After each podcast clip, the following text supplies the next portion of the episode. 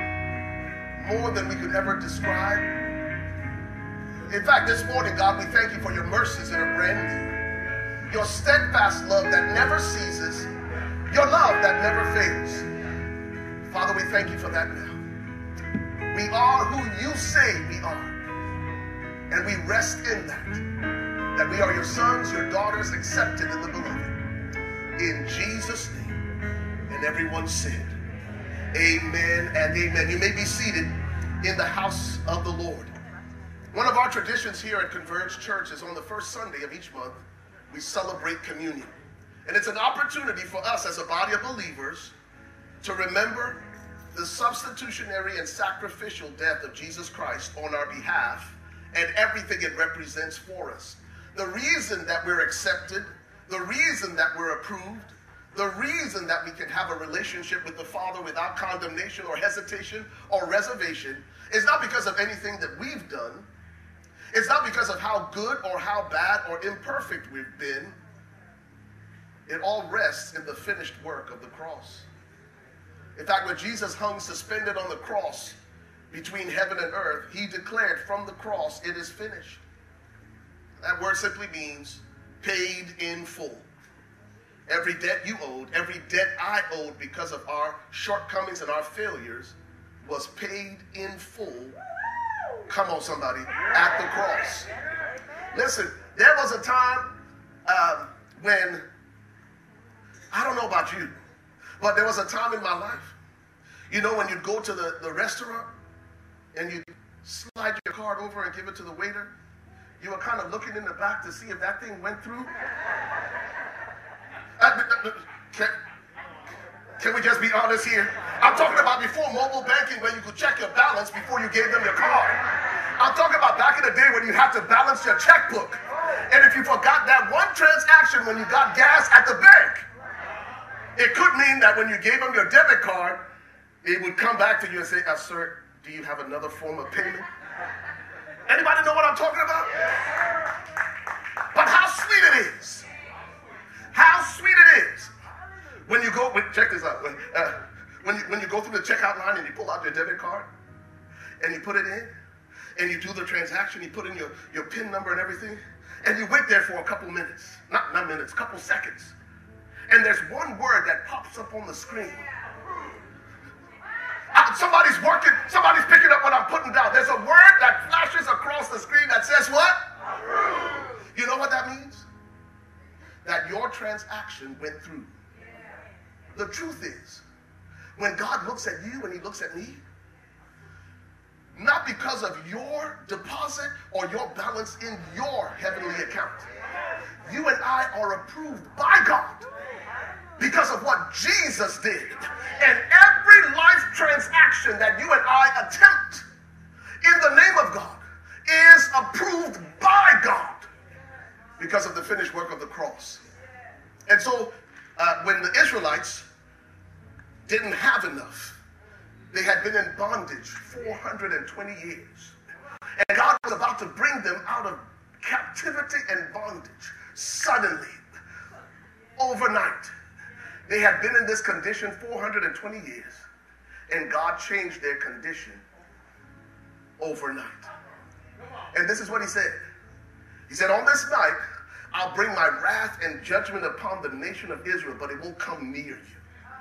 In fact, he said, Take the blood of a spotless lamb and apply it to the doorpost and apply it to the windows, every entrance and every exit to your house.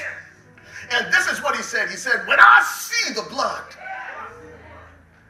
when I see the blood, I will pass over you. All the calamity, all the destruction, all the pestilence that were intended for the Egyptians will not come nigh your dwelling. And they called that night Passover. Fast forward 2,000 years, Jesus is having communion with his disciples at Passover. And the scripture says, in fact, let's go ahead and distribute the elements if we haven't done that already. We have? Okay, con- okay, I need, I need, uh, I need communion up here. Praise the Lord. And on the night that Jesus was betrayed, he revisited this moment in Israel's history that was so real and so personal to them. Before he went to the cross with his 12 disciples in an upper room, he took the bread and he said, This is my body, which was broken for you. What Jesus was saying, this centuries old tradition that you have practiced was really a shadow of me because I am the bread of life. And Jesus took the bread, and, and the scripture says that when he took the bread, he first of all blessed it, and then he broke it. Can I just say something to some of y'all who's who wondering in your blo- broken places, is God still with me? Notice that Jesus blessed it before he broke it. May I submit to you this morning that just because you're in a hard place doesn't mean that God is no longer with you. He blessed it before he broke it. And it is in the breaking that he gives. It is in the breaking that God will take your life and distribute it to many. Are you hearing what I'm saying? It is in the breaking. On the day that Jesus fed the 5,000, he did the same thing. He took the bread, he blessed it first, he broke it, and then he gave it. God wants to use the broken places in your life. Listen to me. Not the perfect places, not the untouched places. He wants to use even the broken places because it's out of the crushed olive that we get the oil. It is out of the crushed grape that we get the wine. And the Lord is saying it's out of the broken places in your life that I will release the best of what is in you. And so, Father, we thank you that this symbol of your broken body is blessed to our lives and to our service. And as we eat of it, Father, we are reminded of our identity in you. Not because we've been perfect, but you love us in spite of our imperfections and our brokenness. And God, we ask you to use even the broken places for your glory, that we would be trophies of your grace. In Jesus' name. Take now and eat. Thank you, Lord. And the scripture says on the same night that Jesus was betrayed, he also took the cup. And he said, This is my blood, which is shed for you. And as often as you drink of this cup, you do so in remembrance of me. The cup symbolizes his shed blood. That blood that will never, listen to me, never lose its power. It still reaches the highest mountain. It still flows to the lowest valley. Not only the high moments of your life, but even your very lowest moments. The blood, the blood will never lose its power. Father, we thank you now for the cup, your shed blood. Your word declares that without the shedding of blood, there is no forgiveness of sin. And we thank you this morning that we can stand before you righteous. We can have right standing with you. We can stand justified just as if I never sinned because of the blood. So, Lord, without hesitation or reservation or condemnation, we draw near to you. And we thank you, God, that your word declares if our hearts condemn us not, we have confidence toward you. This morning, would you restore our confidence toward you? Would you remind us that we are loved, accepted, approved because of the blood? Take now and drink. Thank you, Lord. We bless your name. Father, we ask you to do something special in our hearts and our lives today. Every family represented here, every student, every teacher, every administrator, every school. God, just as you did for the Israelites, cover us now. And when you see the blood, the mark of the righteous, would you keep us and protect us, just as you did your people, Israel? We trust you for it now. In Jesus' name. And everyone said, Amen and amen. Andrea, why don't you come?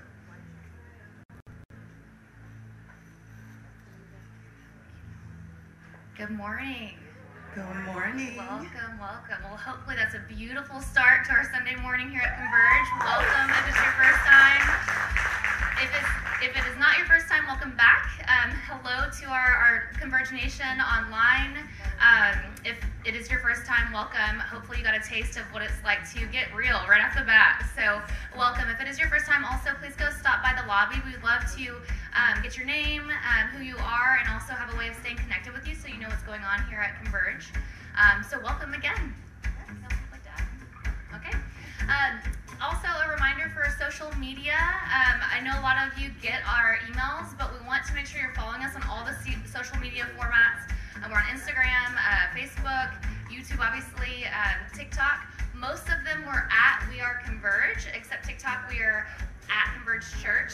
Um, here at Converge Church, that's our main form of communication. So when we have events and fun things, reminders, um, you might get an email, but the quickest way to get the updates and if there's changes and things going on is social media. So make sure to follow us. We also love it when you comment, like, add your own stuff, engage with us. Um, as you know, some of you are newer. Uh, some of you found us by social media. So for those who aren't engaging, help us have others um, find us so that they can enjoy what everything we enjoy about Converge Church. Also, merch table. You may notice we are not wearing our t-shirts because we want to remind you, A, it's Sunday Fun Day. We'll talk about that in a second. But there are other things on our merch table besides t-shirts. Some of which are our new little journals for our note takers.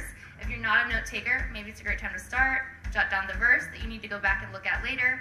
Uh, we also have some resources. Uh, for example, our the Holy Spirit Today uh, book. We've been in the Go series um, series talking about the Holy Spirit. It's a nice little guide of kind of putting it in today's terms of what the Holy Spirit is, um, how it's a helper to you, um, and then all kinds of other fun things: hats, water bottles.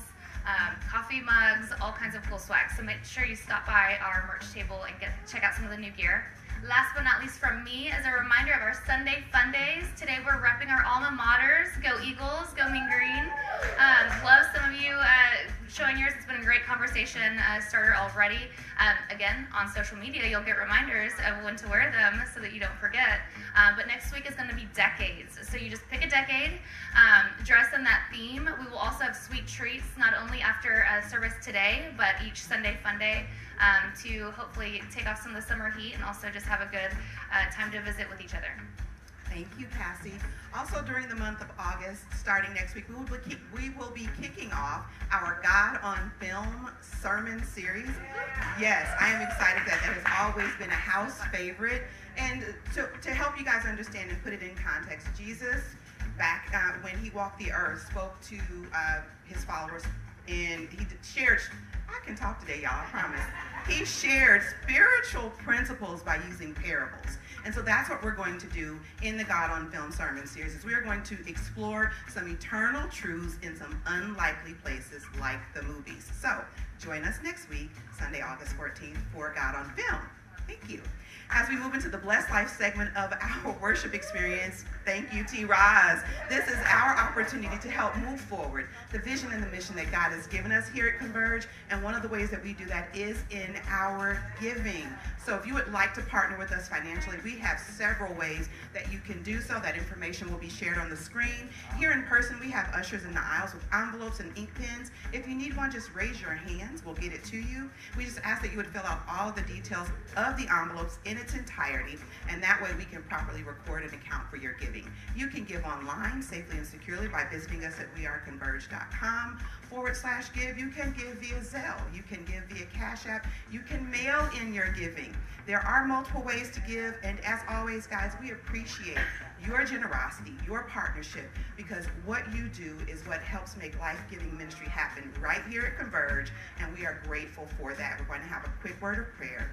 Most gracious and Heavenly Father, we thank you for your presence in our lives. We thank you for your power. We thank you for the ability to give and to sow into good ground here at Converge, to sow into your kingdom, to help do the things that you have called us to, to help reach the communities that you have called us to, to help partner with people as we did yesterday to be a blessing and to build your kingdom, God. We are forever grateful that everything that we have has come from you and we return just a small portion back to you of what you have blessed us with financially. We love you.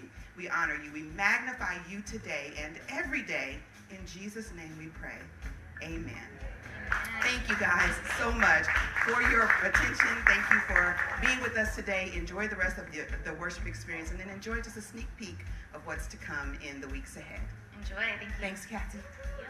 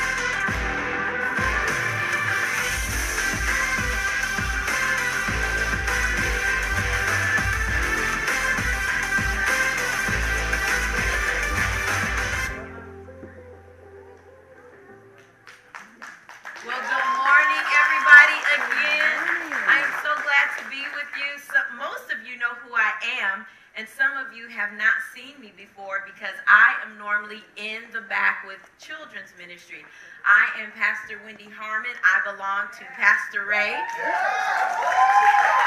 So, if you're from my church, my old church, I will be considered a first lady. If you're from my Bible college, I'm a pastor. But if you're Wendy, you're just Miss Wendy who loves children's ministry. And so I give honor and praise first to Jesus, but also to my husband, my pastor, who is the best pastor in all of DSW. One thing I can say is about your pastor, what he preaches, he lives. So it is so easy to support him and to be in the back on Sunday mornings, uplifting his arms in children's ministry because he does not waver in his belief. And that is one of the reasons why I love him. But he's looking so cute in his little t-shirt. I'm going to stop talking about him because it is Children's Sunday. But I wanted to start off with... I wanted to start off with giving you a little taste of what we do in children's ministry. Again, if you're not familiar with Converge Church and you're not familiar with me, I am what we would call in our organiza- organizational chart, I am the family life pastor.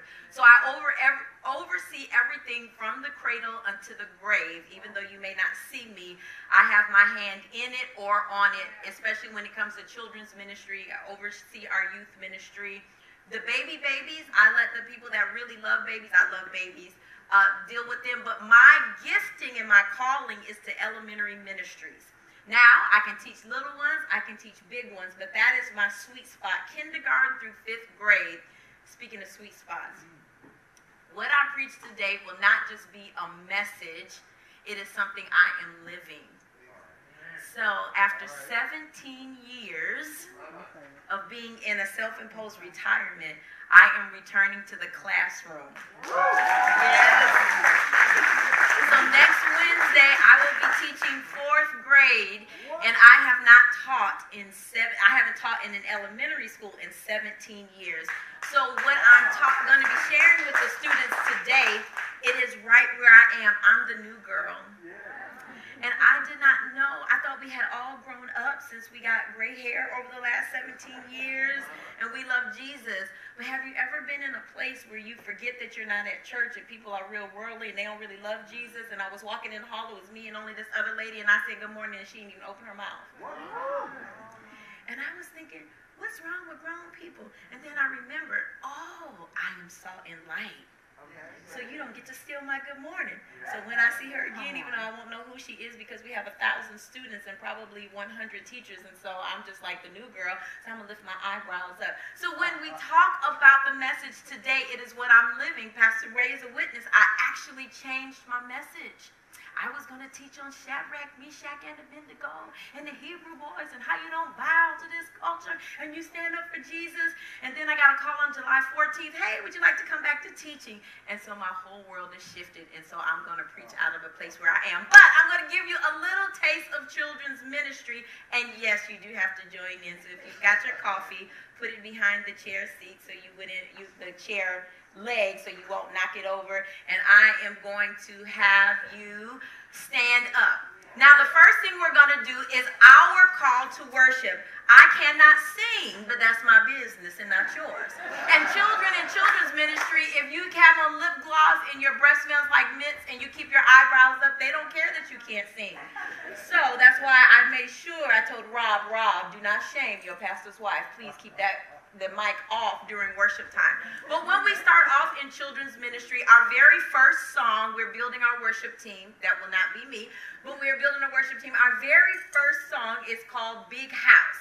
Now I'm going to give you the hand motions, and yes, you have to join in. If you are watching at home, stand up. Yeah. See, you're in the comfort of your home, so nobody's going to make fun of you, and you have to do the motions. But I will give you the motions before we start the song. It says, "Come." And go with me to my father's house. Come and go with me to my father's house. It's a big, big house with lots and lots of rooms. A big, big table with lots and lots of food. And then somebody in the background says, Yum! Yeah. Big, big house. Yeah, it's my father's house. Then the guy is going to sing from YouTube. I'm going to let him sing, and he's going to sing some real jazzy. I don't know where you lay your head or where you call your home. I don't know where you eat your food or where you talk on the phone. I don't know if you got a butler or a maid. I don't know if you got a hammock in the shade. But we're not going to worry about that. We'll let him do it. But it's come and go with me to my father's house. Come and go with me to my father's house. It's a big, big house with lots and lots of rooms, a big, big table with lots and lots of food. Yeah, big, big yard. I forgot that part where we can play football. Touchdown!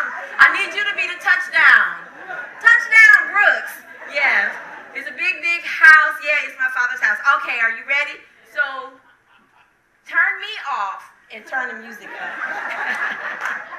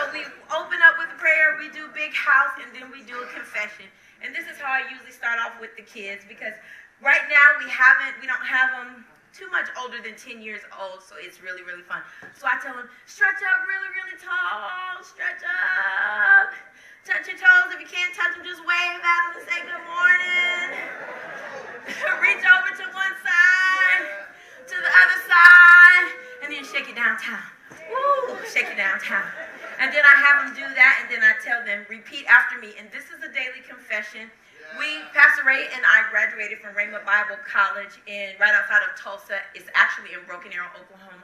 And one of our instructors taught us this. And this is how we start our day. So both of our children, by the time they were two years old, knew this. At some point, you'll get this to take a copy to take home.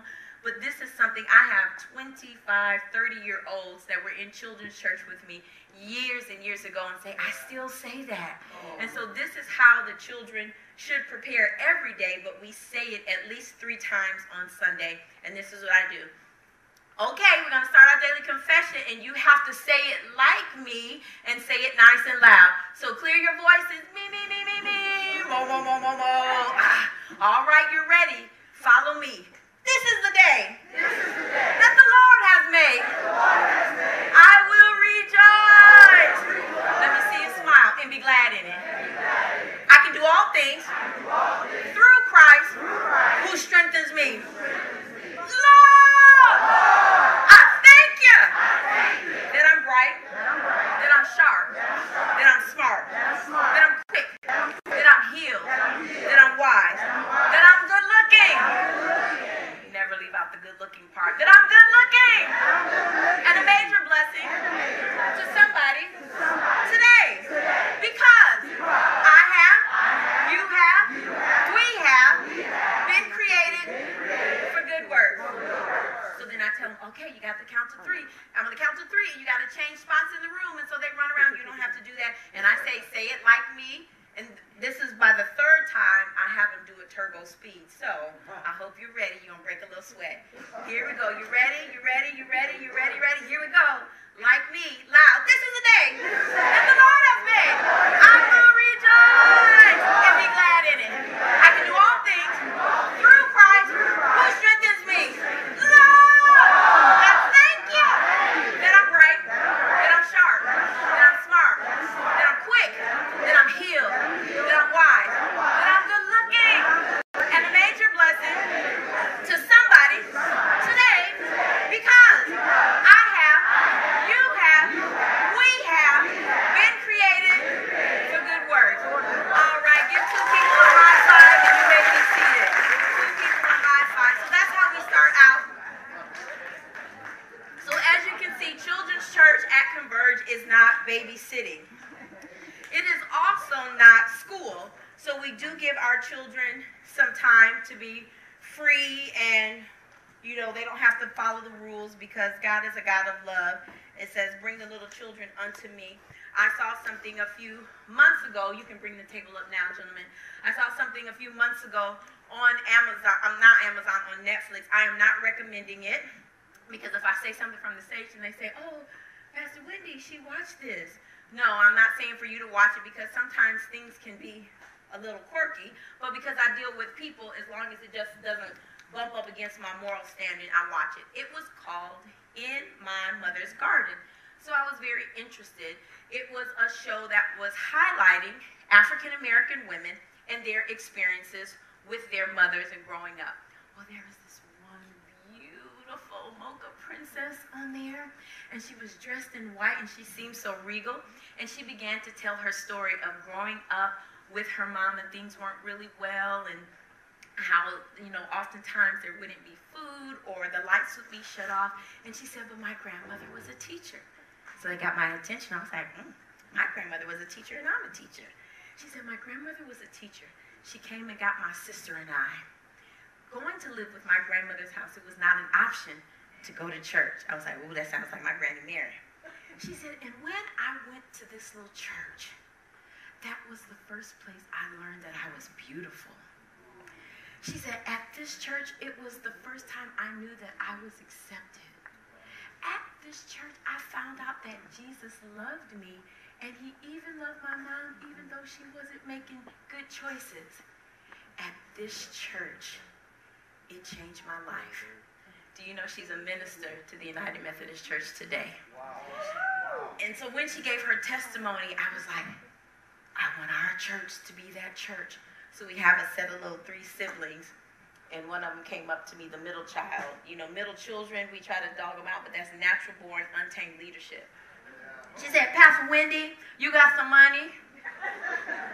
And I just had a few. I said, yes, I have some money. Can I have it? I said, absolutely. So of course the parents are saying, no, no, no, don't give her money. I said, no. I'm gonna have cash with me, even if it's just some change, every single Sunday because of the Netflix testimony. Because I want those sugars to say, at my church, the little lady who used to teach in the back, she was always nice to me and she gave us money to get slushies at the Sonic. So that this church, this is what we do. But today I'm going to get into a message. Now the message, even though my gifting is in children's ministry, it is going to be transferable. If you are in school, kindergarten, well the kindergartners are in the back, but first grade, first grade through 12th grade, stand up. If you're in the back, wave. So if you're in school, stand up. Stand up, stand up, stand up. All righty. I see you.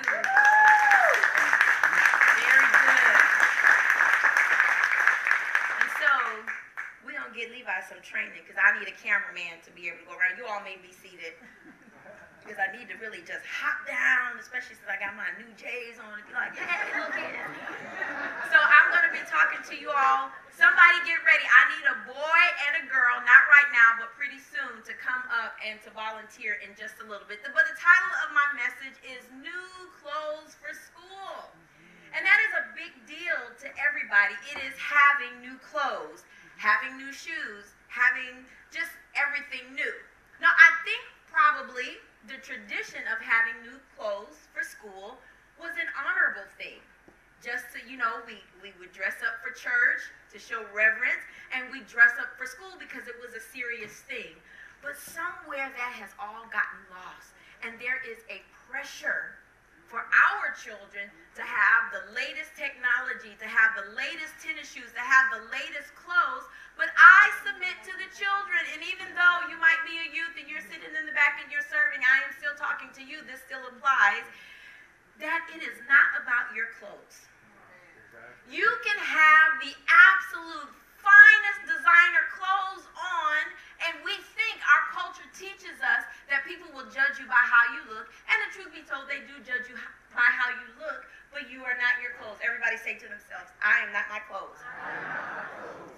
Whoever you are and whatever texture your hair is, there is pressure to have this hair done.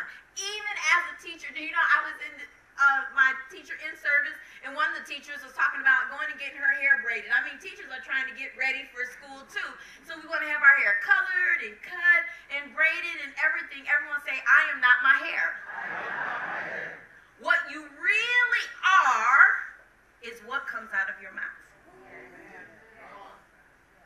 Now you can think, oh, you can have pressure, and students, you may not even feel a pressure to wear certain things. Your parents may say, you need to have this and you need to have this. Because if you come from my neighborhood, it'll be like, don't let these people out here think you not taken care of, or nobody, you better act like you got some sense. So people don't think you don't have any home training. So parents, we can even pressure our kids. You need to have this. Look, this. Have you done this? But we are not our clothes. We are not our hair. We are actually what comes out of our mouths. I can have on the best designer everything and just have such an awful attitude. And nobody is going to remember a cute little Gucci belt I had on with the matching Gucci slides and the matching Gucci headband that my bestie brought me back from New York. Nobody will remember that, but they will remember how I make them feel. Say, I am not my clothes. I am not my hair. I want you to be free from that pressure. Now, the pressure will be there. But if you are free in your heart, you tell yourself, I am not my clothes, I am not my hair. I am what comes out of my mouth. You can be just busted and dusty. Needing some Carmex on your lips and some Vaseline on your face, and that hair need a good washing and a comb.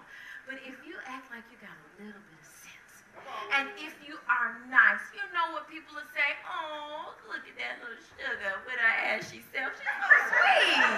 you know, that's the truth. People will say they will remember how you make them feel. So you are not your clothes and you are not your hair. Students, you are what comes out of your mouth. And not just at school or with your parents, uh, uh, at school and with other people at church. You are what comes out of your mouth at home. If you tell your parents, oh, mommy, I hate you, you're so mean, the devil is a liar, you need a good whooping. Yes, I said it, and I got scripture backing it up. It's in. Proverbs. It said that, uh, uh, uh, it said that foolishness is bound up in the heart of a child, and the rod of correction shall drive it out. Don't go home and beat anybody. Right, right. But the rod of correction, it could be a good talking to, or it could be a spanking when it's done correctly. But I am not. Uh, my kids are up in age, and I got them when they were real little, so I don't have any trouble. When they were little, I had a wooden spoon called Mr. Woo sad face and a tear coming down. And the wooden spoon, Mr. Woo Woo, he could go in the diaper bag, he could go in your back pocket, wherever we went. Mr. Woo Woo was with us. And so when we were in the mall and I'm trying to get cute for Sunday, and little Levi don't want to watch his little Nemo movie in there, and he want to act up, I'd take out, do you need a visit from Mr. Woo Woo? And he would sit down. Now Levi was, that's not actually the truth. He was not a troubled child. If I gave him a little Nemo and a little bit of candy, Levi was the perfect child. Same thing with Nia. I would go to the mall, let her ride on the carousel first, get her two or three pieces of bulk candy, and she would be good. But I carried Mr. Woo. And if you start when they're real young, no. That's it. And then you, the reason why I have Mr. Woo Woo is hands are for love. I did not. I learned that from my girlfriend Karen Aviva Faye, who is with the Lord right now. Never. I learned not to spank my kids with my hands. If you spank them with your hands, the Lord is a redeemer. Just say, "Oh Jesus, I forget. It. I forgive me," and it's okay. I got spanked with hands, and I'm all right. But hands are for love. That's a little nugget. But Mr. Woo Woo would go with us because you could teach kids. It's not what you have on. It's not what your hair looks like. It is who you are. My children stand up, say good morning, look them in the eye. We never allow people to say to Nia and Levi, oh, you're pastor's kids. No, they are Harmon, and this is how we do it here. Because the title can come and go, but it's that character. My granddaddy Levi taught me, he said, uh, a person ain't nothing if he ain't got his word. He said, let your yes be yes and your no be no. And if you can't do it, then don't do it. But don't ever be a liar. And that thing is true today. So we are talking about new clothes for school. The words that are coming out of your mouth are real and they have impact. And so as I'm talking today, not only are the words coming out of your mouth real and have impact, the words coming out of other people's mouths to you are real. You cannot see my words, but aren't they there? You cannot see Jesus, but he is real and he is present. And sometimes you can go through situations and you can feel like, where are you, God? And he's there the whole time. And I had a revival of that this recently. Oprah had interviewed Viola Davis. Again, I'm not making any recommendations. I'm saying what I, I did. I saw the interview on Netflix. See, I, I was, didn't have a job. And I was like doing lots of laundry. So I have watched lots of Netflix and plant videos and makeup videos and how to dress over 40 videos. But yeah, so I was watching Netflix and Oprah Winfrey was interviewing Viola Davis. And so that made me go to Viola Davis's book. Again, I am not recommending the book. The first 16 chapters is nothing but her testimony, but it is trauma after trauma after trauma after trauma. The only reason I could listen to it is because I had not experienced that level of trauma. So if you have uh, abuse in your background, I especially do not recommend it. But Viola Davis tells a story. Her father was a very physically abusive person to her mother, and she is telling this story of this horrific day that this abuse is going on. I mean, they're at the neighbor's house trying to get away from him. And Viola Davis, she is one of six kids. She runs into the bathroom of the neighbor's house. She says she drops to her knees in front of the toilet and she says, God, if you are real, get me out of here. I'm going to count to 10 and please let me be gone.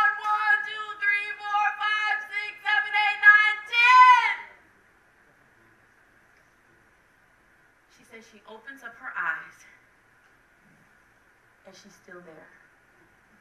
She gets up and says, I knew you weren't real. And walks out. But in her book, she said, What I didn't realize is that day God did get me out. It took another 12 or 13 years. And out of those six kids, she is the most successful.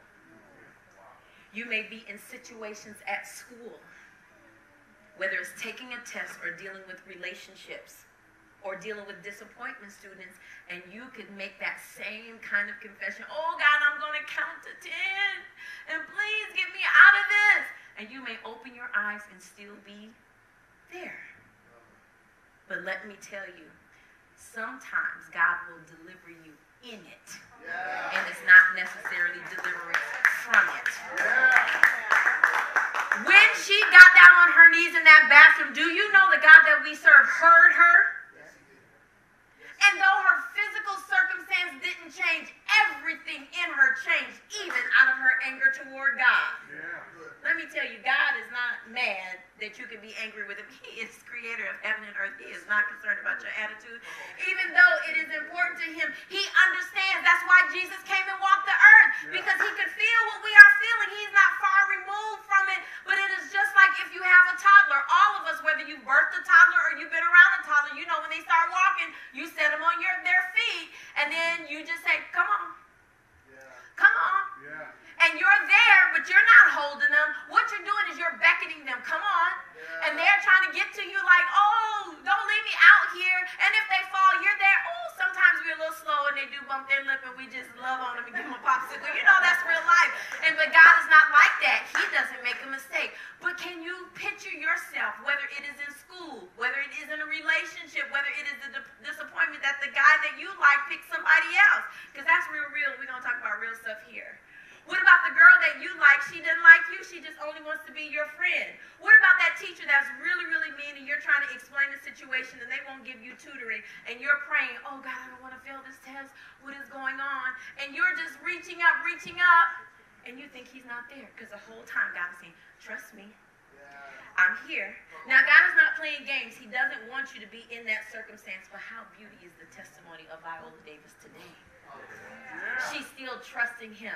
She had a friend to tell her when she was at Juilliard and how she got to Juilliard, it is nothing but the grace of God. She got to Juilliard and she said, How come I keep running into these blankety blanks? She was talking about men. They are just no good. A friend told her, Have you prayed about it? And she said, No, is God really concerned about that? She said, Pray about it. So she gets down on the side of her bed. This sermon is not about Viola Davis, but she sure is coming in handy. she gets down on the side of her bed. She said she got in the bed because she was mad at God. She had told him when she was nine years old, I'm not going to trust you. I know you weren't real. The whole time God is saying, Come Viola. Come on.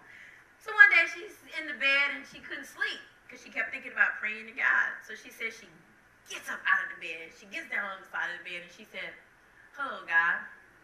It's me, Viola Davis, the one at Juilliard. And, and, and I know we hadn't talked it in a long time, but so and so at the school said that I should pray to you because all these men are blankety blanks. And she's like, Oh, excuse me, God. And she said, But this is what I want. I want an ex football player who's already been married and has kids, but he's divorced and he's settled because I don't want to have pressure to have kids. Can you just make him a good old, strong, black country guy? Like the country that just, you know, he like cornbread and fried chicken kind of man. And she's from New York. And she said, can he just be so, so easy and not given to violence and just, and just love me just where I am? All right, amen. And she gets up. And two years later, she meets Julius who is an ex football player, who was divorced, has two children, and is the world to her. Who, who means the world to her and has just been so gentle. Now, that part of the book, if you are young and single, that part of her faith walk with God is worth a listen to. Of how she just, in her rawness, got down. Why do I tell you about that? Because God will find you exactly where you are. You may leave your classroom and have to go to a bathroom. You may leave your office, adults, and have to go into the bathroom. You may not even be able to get up. You just have to bow your head and say something. Let me tell you, God is near. The Bible says He is near to the brokenhearted. But I'm gonna go because that was I'm. I have your anointing, baby. That was all the intro. I have intro. I haven't even started my notes. All right, we are going to go, and I do not promise you it's gonna be fast and furious because this is my one shot. Like Eminem said, and I'm gonna get it all in that day. All right. So we have the five W, and this is our church, and we ain't got nobody wait for us to get out. Praise ourselves, Emily. All right, the five W's and an H of dressing for success. Now, when you're in school, at least I don't know this little new stuff. Oh, let me tell you about being in school. I digress. I'm taking a left turn. Let me tell y'all. Okay, so I've been out of the classroom for 17 years, but I'm real cute, and I just have a gift. I have an anointing to teach, but with the anointing needs to come some skill. You should see me in teacher in service. Oh, I've got my cup of coffee. I got my eyebrows up and my makeup on, and I feel like I'm in Germany and nobody speaks English. I mean, I'm just a sipping. I'm right, and they act like I speak German. And so they are in there saying, well, when you do your IEPs and the elemental P's and the XYZs, and I'm thinking, I'm writing myself a note. What is IEP? Google elemental P and call Miss Smith about these hours that I hope count for in service. So anyway, I'm just writing notes, and sometimes I'll just write a note. Don't forget to pick up your clothing from the cleaners just to make it look like I'm taking notes because it's like, like the whole world. I feel like I'm in country. And so then my teammates, you know, it's like eight of us on the team. The seven of them, they're all looking at me like I'm the little monkey in the cage at the zoo. They're like, how are you doing? Are you overwhelmed? And I say, I tell the truth. I say, I am absolutely overwhelmed. I feel like I'm walking through a peanut butter river, but guess what? I'm making progress. They're like, you are so sweet. I would be so overwhelmed. I would just be, and I am overwhelmed. Yeah. But greater is he that's in me than that's in the world. I don't have a whole lot of skill, but I got some anointing and I've got some faith. Yeah. And I'm telling you that those fourth grade students are going to have the absolute best teacher that they ever had in their life. When they're 50 years old, they're going to still be talking about Miss Herman, but not about who Wendy is, but about who Wendy serves. Because I won't be saying the name of Jesus, but I, I will have his hands and feet. I won't be speaking the name of Jesus, but I'll have his patience. I won't be speaking the name of Jesus, but I'll have his kindness and his love for little Johnny and his mama and his daddy and his auntie and his grandmama. And possibly the foster parents. I do not have a whole lot of skill to be where I am, but God made a way, and I'm going to walk this thing out like I've been teaching for the last 17 years. The five W's. Who are we about to talk to? We are going to take this text from Ephesians, the sixth chapter. I am starting with verse 11. We'll get back to 10 later. As you see, we've got props up here because we are going to be talking about getting dressed for school. And that was on the outside, but a spiritual getting dressed. But before we get started in Ephesians 6, we are going to talk about who. In Ephesians 6, Paul is talking to us. All of us. The church of Ephesus then and right now. Everyone say, That's me. What do I want you to do? At the bottom line of this message, when you leave through that exit door, this is the core of the message. Be strong. Put your hand on your chest, lift it up, and say, Be strong. You got this. You're the person for the job. In Jesus' name. When? I want you to start today. Being strong and getting spiritually dressed, it's going to start today and continue through the entire school year. Even if you aren't in school and you are on your job, it still applies to you. Start today, and we're going to ride this thing out all the way to next May. Where? Everywhere you go. When you are strong, everywhere you go. We're going to have scripture for this. Everywhere you go, we want you to be strong. Strength sometimes is quiet confidence. Strength is sometimes speaking up. Strength is found in no, period. It is a full, complete sentence. Why? Because you can.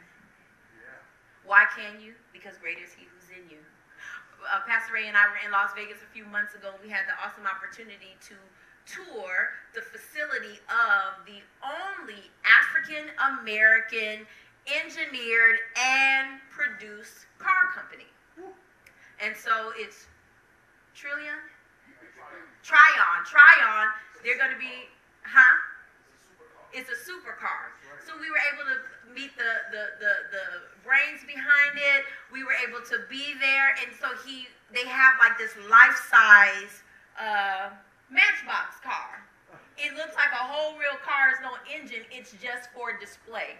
And so we were there, we're taking a tour. Then he says, Yes, this top compartment on the roof, on the, the left and the, is on the left and the right? He said, It lifts up and a drone comes out. So I'm feeling, I was like, Oh, so I lift my eyebrows up, not to be like, What the hell?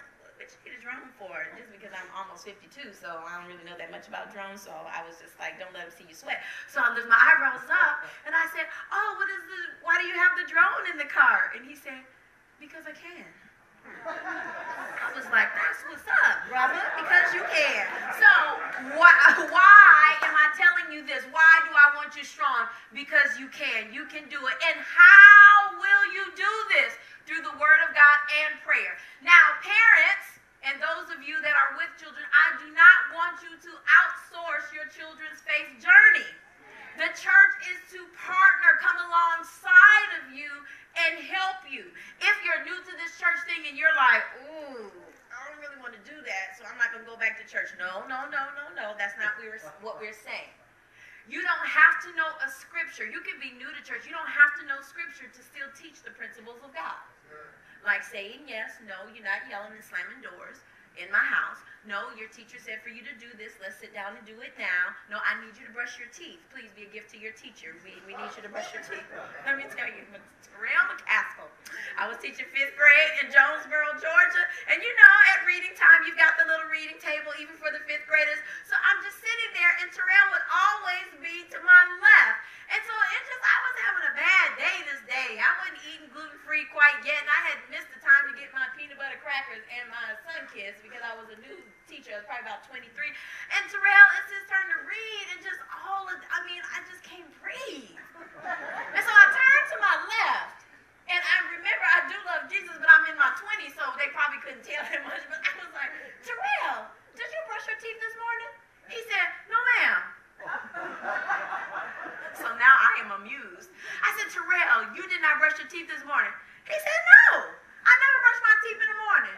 He said, Cause see, I like to sleep. So what I do is I take my bath that night, I wash my face, and I brush my teeth. I have my clothes laid out at the foot of the bed, so when my alarm goes off at 7:20, I have to be at the bus stop at 7:33. So I just get up because I brushed them the night before.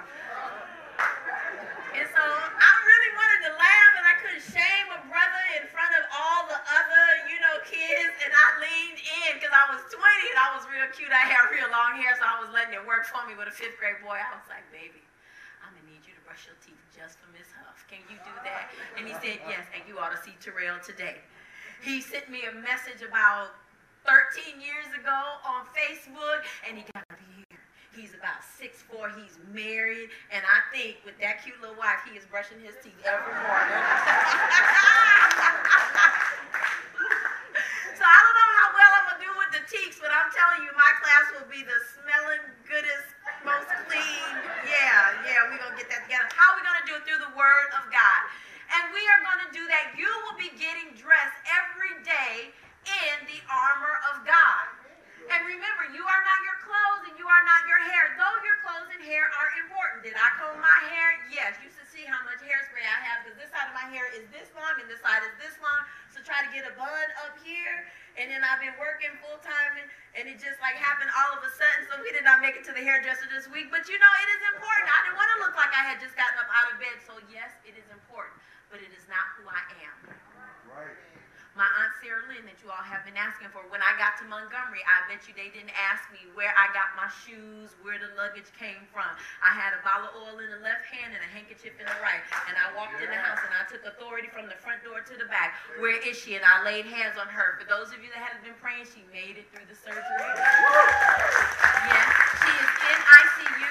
They found, for those of you who don't know, my aunt was uh, found with a brain tumor, and she has struggled with different types of cancer. She's in remission, and she was struggling with her memory. So they found a tumor.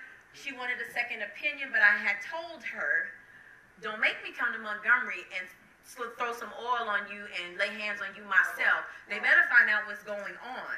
And so we waited about two weeks. Last Saturday, I got a call while we were doing the prayer walk with Amazing Church. Hey, mommy has to go into surgery on Monday. I said, I'm, I will be there. I didn't know how. That's why we shut down children's church because I didn't have time to prepare my children, my, my, the, the team, and I don't want to put them in harm's way because it could be kind of chaotic. And I went to Montgomery. It doesn't make me great. But guess what? When I speak Jesus, it won't be that I'm so great. It'll be because I did put my family first. It would profit me absolutely nothing to be up here looking all cute and my aunt is over there suffering. Now, the beautiful thing about it is we are not even blood related. My granddaddy Levi was married to Mary Rosa. Mary Rosa never birthed children. She was my mother's stepmother, my grandfather's second wife. Sarah Lynn is Granny Mary's niece. But I married into that family, and so we act like family.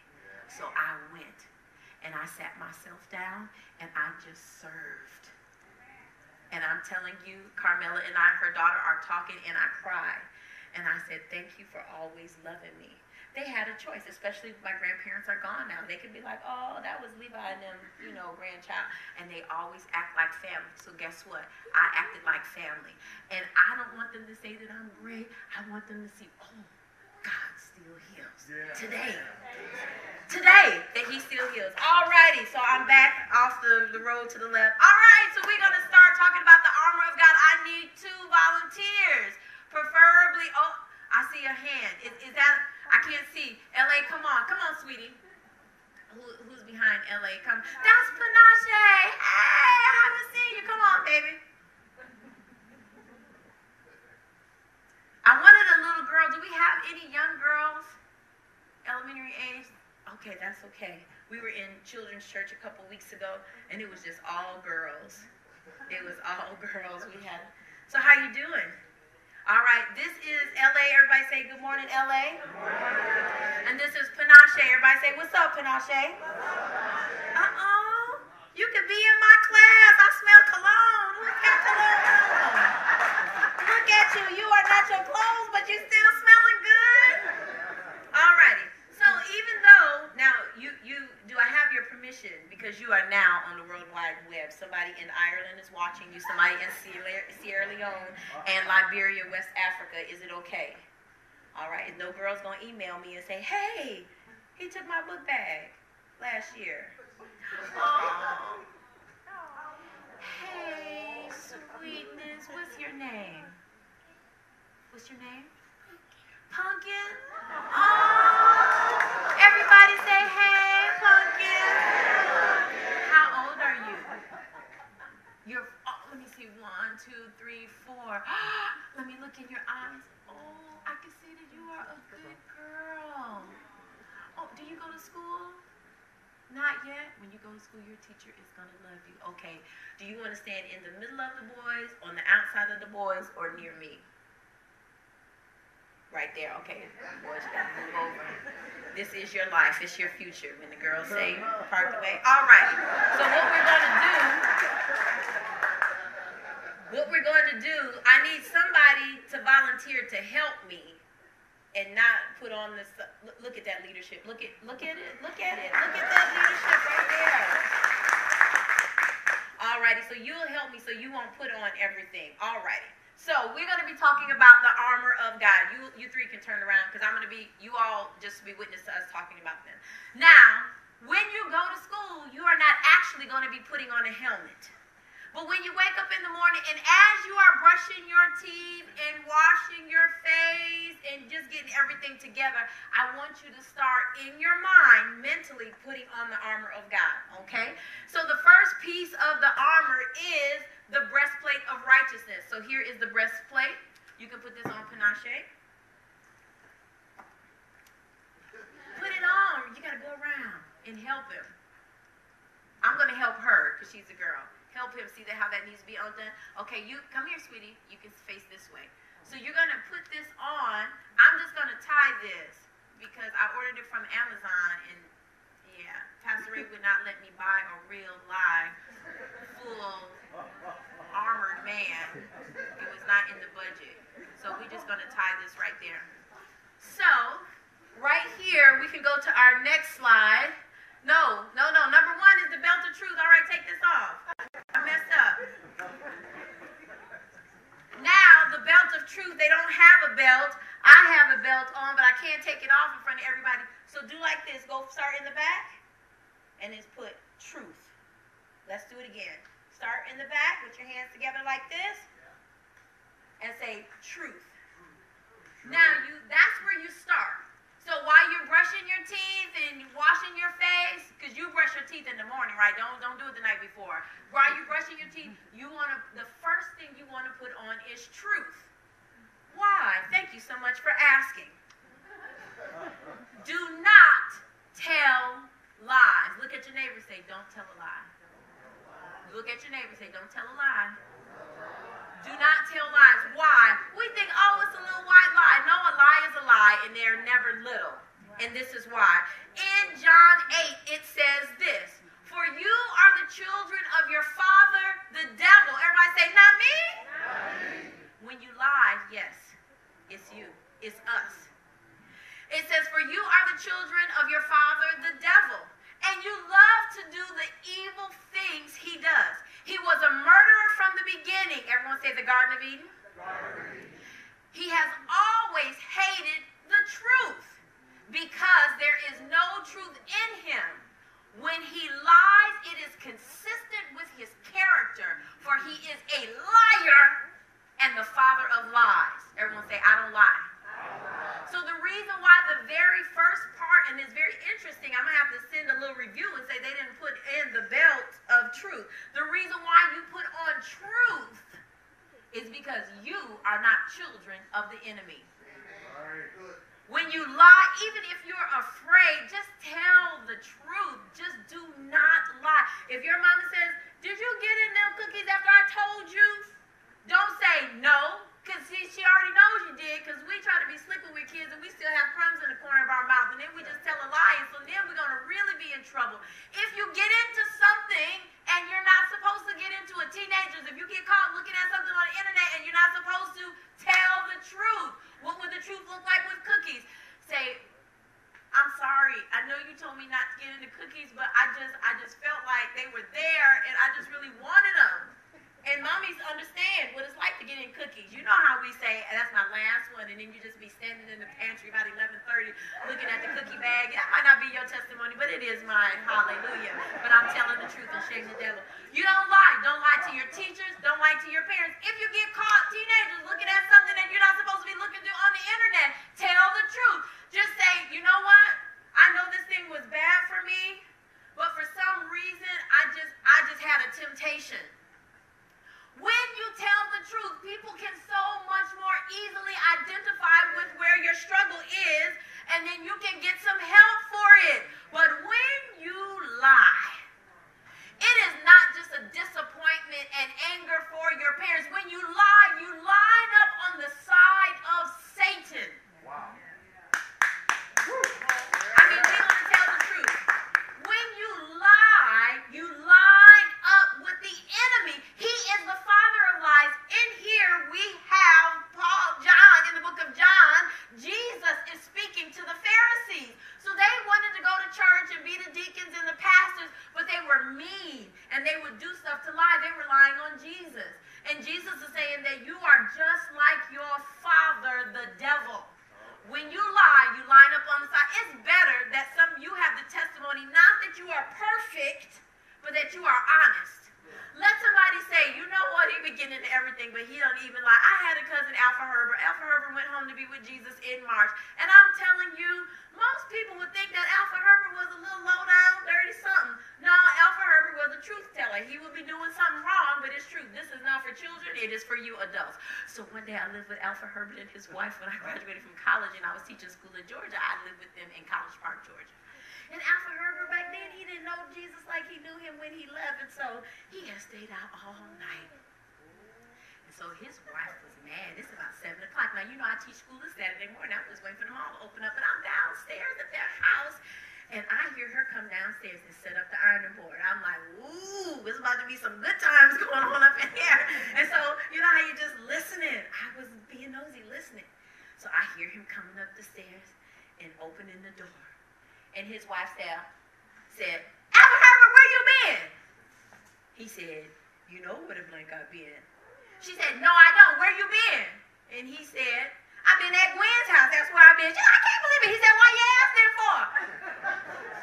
That's so low down. He was married and he'd bring somebody else's name up. But what you would know about Alpha Herbert is he was not a liar. He might have been a whole other things he needed to be delivered from, but you could trust him to tell the truth. From the day he was born to the day he died, he did not tell a lie. Say, we don't tell lies around here. Now, that is you you start your day off in truth. So that means every day you're gonna make a decision. I'm not gonna lie to my teacher, I'm not lying to my mommy, I'm not lying to my friends.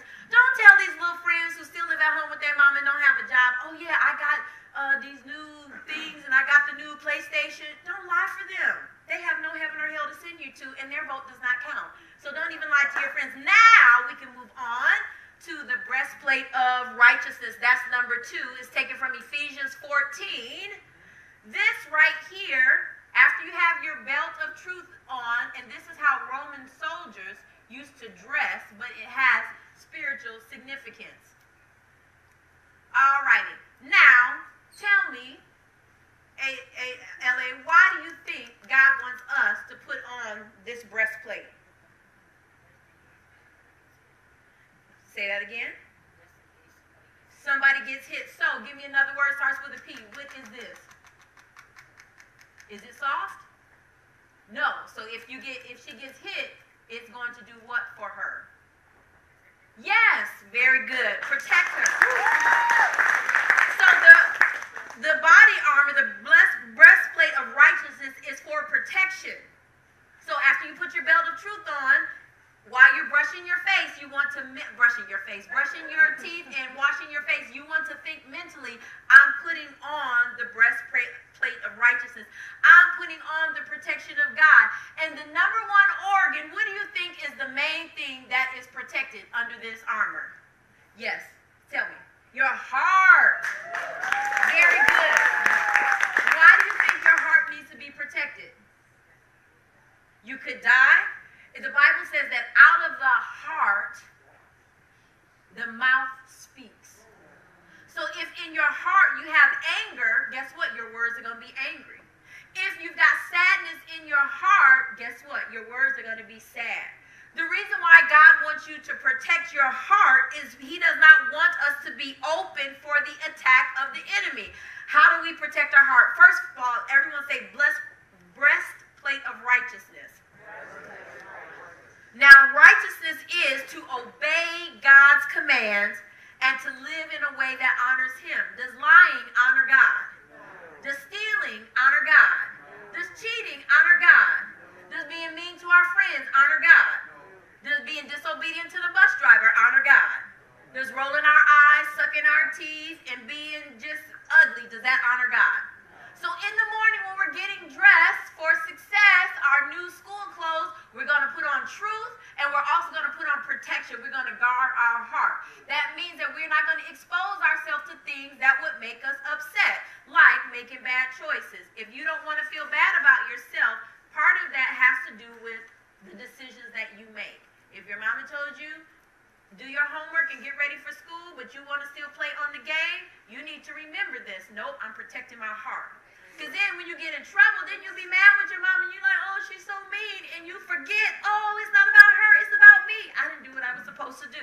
So we want to protect our hearts through righteousness. That means right standing with God. Now, you can turn to the front. These are not going to fit. So you got to put these just on top of his shoes. So turn around to the front. And so this is what you're going to do. This is, Pumpkin, turn around to the front, baby. So right here, we have, what is number three? Okay, we pass righteousness. Shod your feet with the preparation of the gospel of peace. Everyone say shod. Shod means, it's an old Bible word that means lace up. Now, we don't have laces, but anyway, the Roman soldiers would put something over their feet, over their shoes. LA, tell me why. To protect their feet. Now, God is asking us to put on our feet the preparation of the gospel of peace. Alrighty, so follow me. You know, we used to sing the song in preschool, do what I'm doing, follow, follow me. So you can put these up here. Okay, walk with me. Follow me. That means that as I dress for school, come on, keep coming, and I put on peace, you're not following directions. Follow me. Follow me. When I put on peace, guess what? When the kids are all talking in the bus line, I don't have to talk bringing peace. You see where we, this is a territory, even though it's just up on the stage. Everywhere we go as Christ followers, we are supposed to bring the peace. Everybody say, I bring the peace. Now, look at here. It says, you put on your feet the preparation. That means when you're coming to children's church, you are getting prepared for what? The good news of peace. So when people say, Are you scared to take the test? You can say, Nope, I'm just going to pray about it. Now, you're not preaching Jesus, that's you talking about what you're going to do.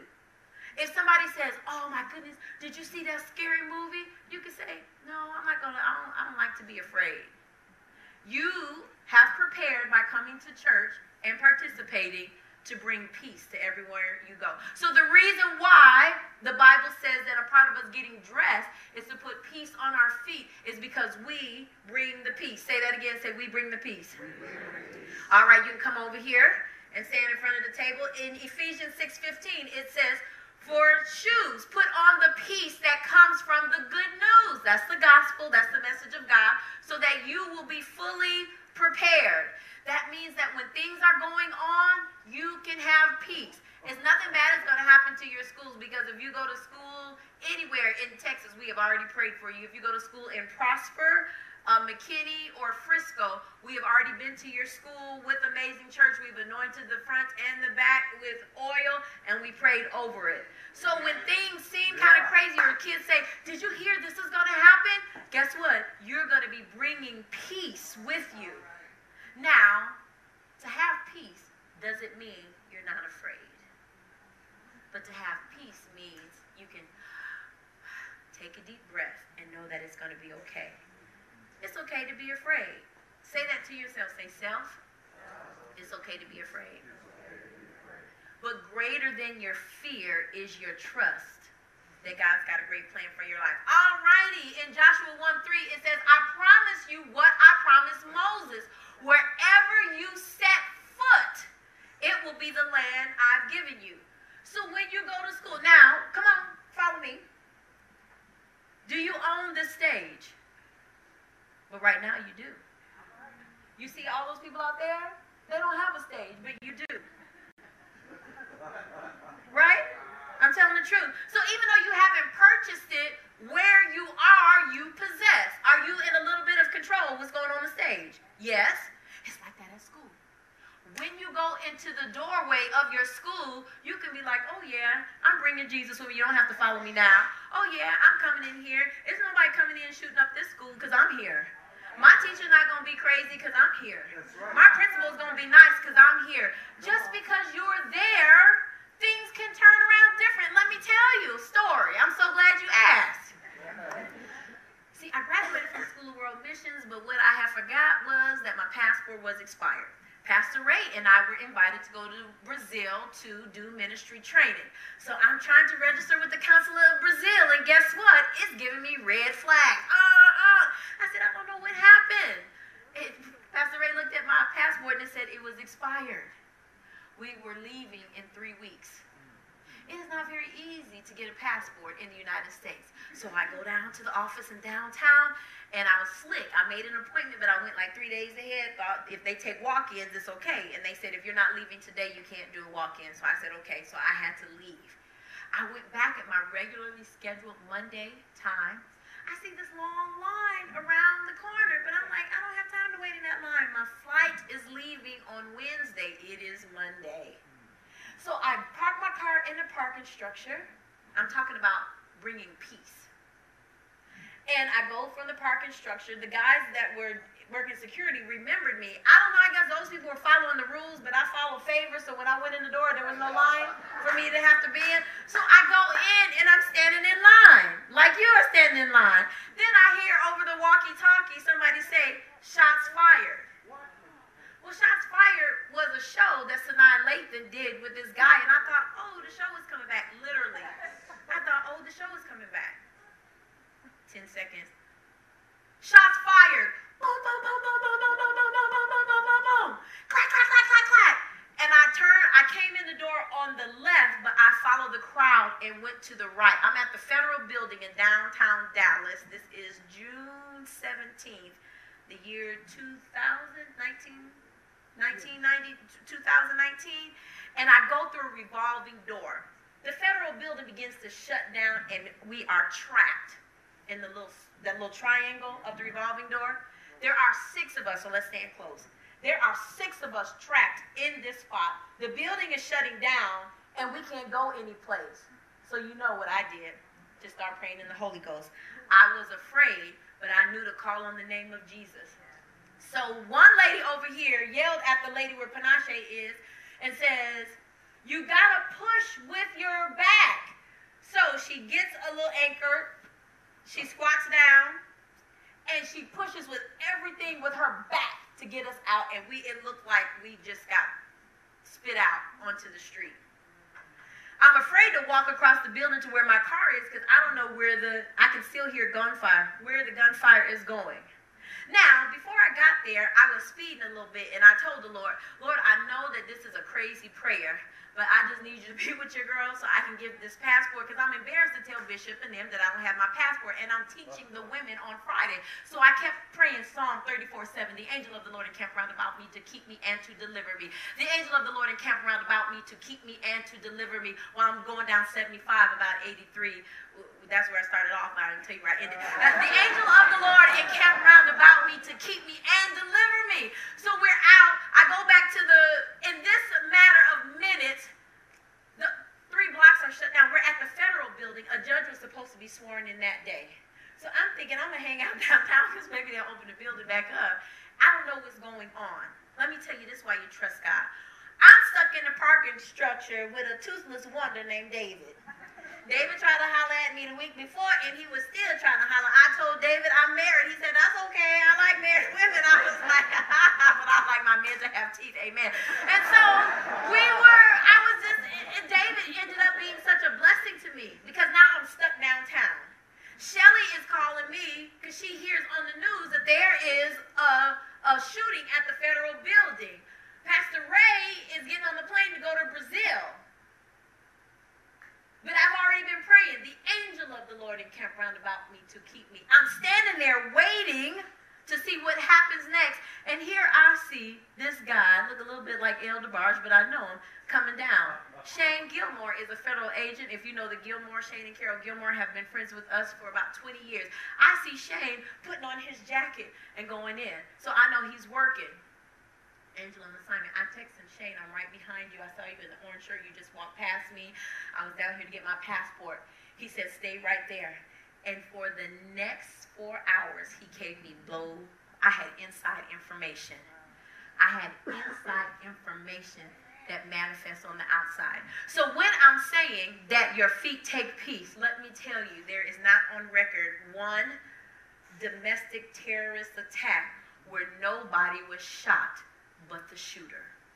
That day, nobody got shot but the shooter. And I know that happened because I was there. You know what reminded me of it? Cassie White called me. Pastor Wendy, I saw you on the news. And I said, yes. And then she said, nobody got shot. And do you remember you calling me and saying, I believe is because you were there? Yeah. You might not remember that, but you called me, you saw me on the news. And I was like, oh yeah, I forgot about that. I have been praying. So when I'm talking about, this is not just an illustrated sermon, that when you walk, you bring the peace. You do bring the peace. When I went downtown, lives were spared because Jesus was there. Why was Jesus was there? Because I took him with me. I thought I just wanted protection from a ticket, but he gave us protection for our lives. You got to realize that you're that important. You have to realize that you're that important that a school won't get shot, shot up because you're there. And that's nothing I'm just talking out here. It's something I've experienced. So you bring the peace. God will give you, and when you walk, not in arrogance, but confidence. You can walk in and say, Yep, it's going to be a good day because I'm here. Even if everything is going bad, and then you just help everybody become. When the people are saying, Are you overwhelmed? I don't get it down in the money grub and start saying, Oh, yeah, I really don't know what's going on. Mm-mm, I'm not, I'm going to be a gift to myself. If I start doing all that whining and complaining and then I'm sad and feeling insecure and then I don't want to get a job and all that kind of stuff and I need a job because two weeks before I got the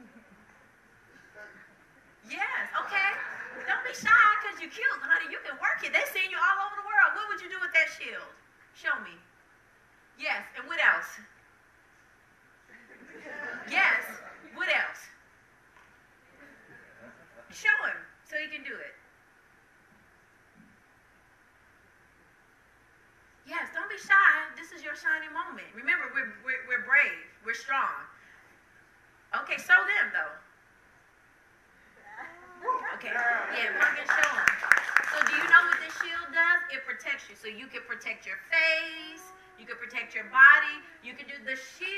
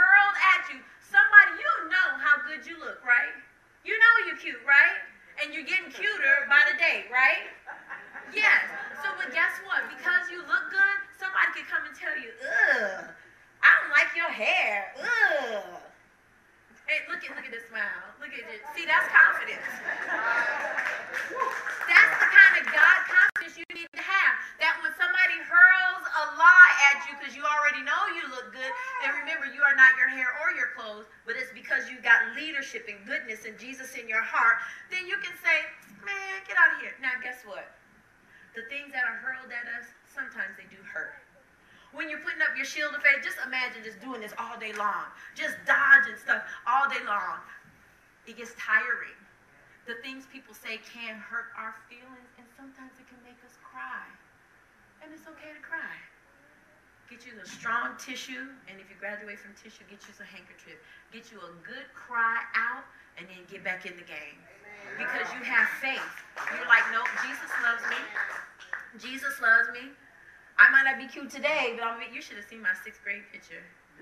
I mean, it's just so it's just so shameful. It, you should have seen my skin and the glasses like they touched up above my eyebrows and then down here. It just and then I just used to like to part my hair on the side and not like let the hair be curly. It just like one roll, just like a hot dog, just down the side.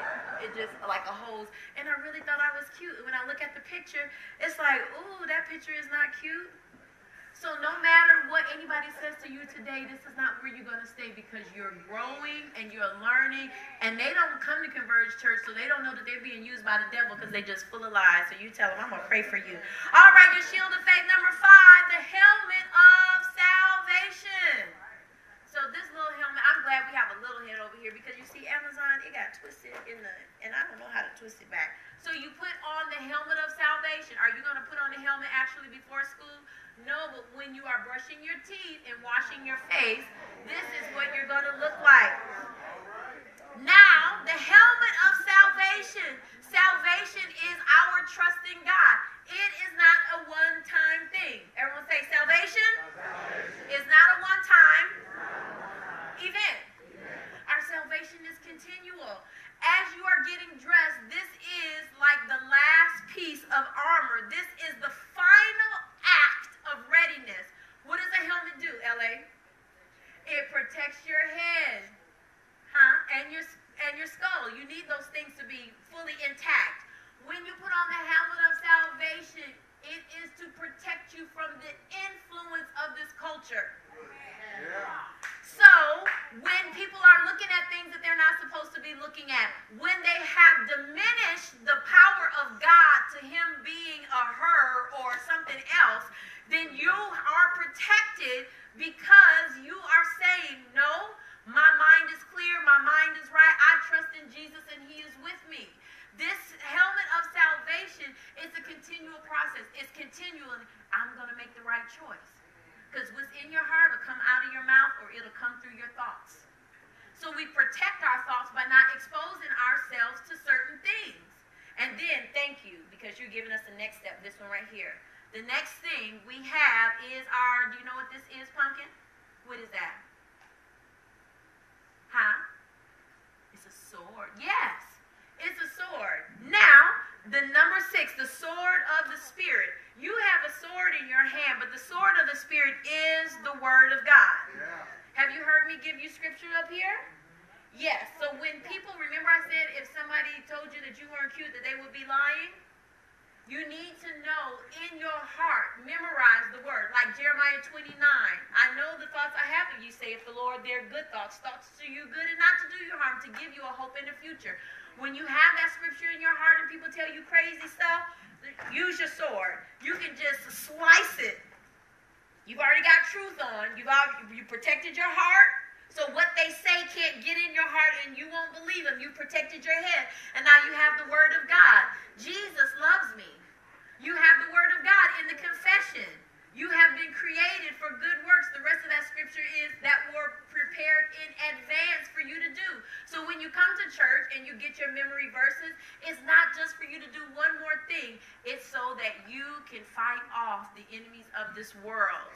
Amen. Ephesians, Ephesians 6:17 says, "And take the sword of the spirit, which is the word of God. It is an offensive weapon against tac- tactics of the enemy.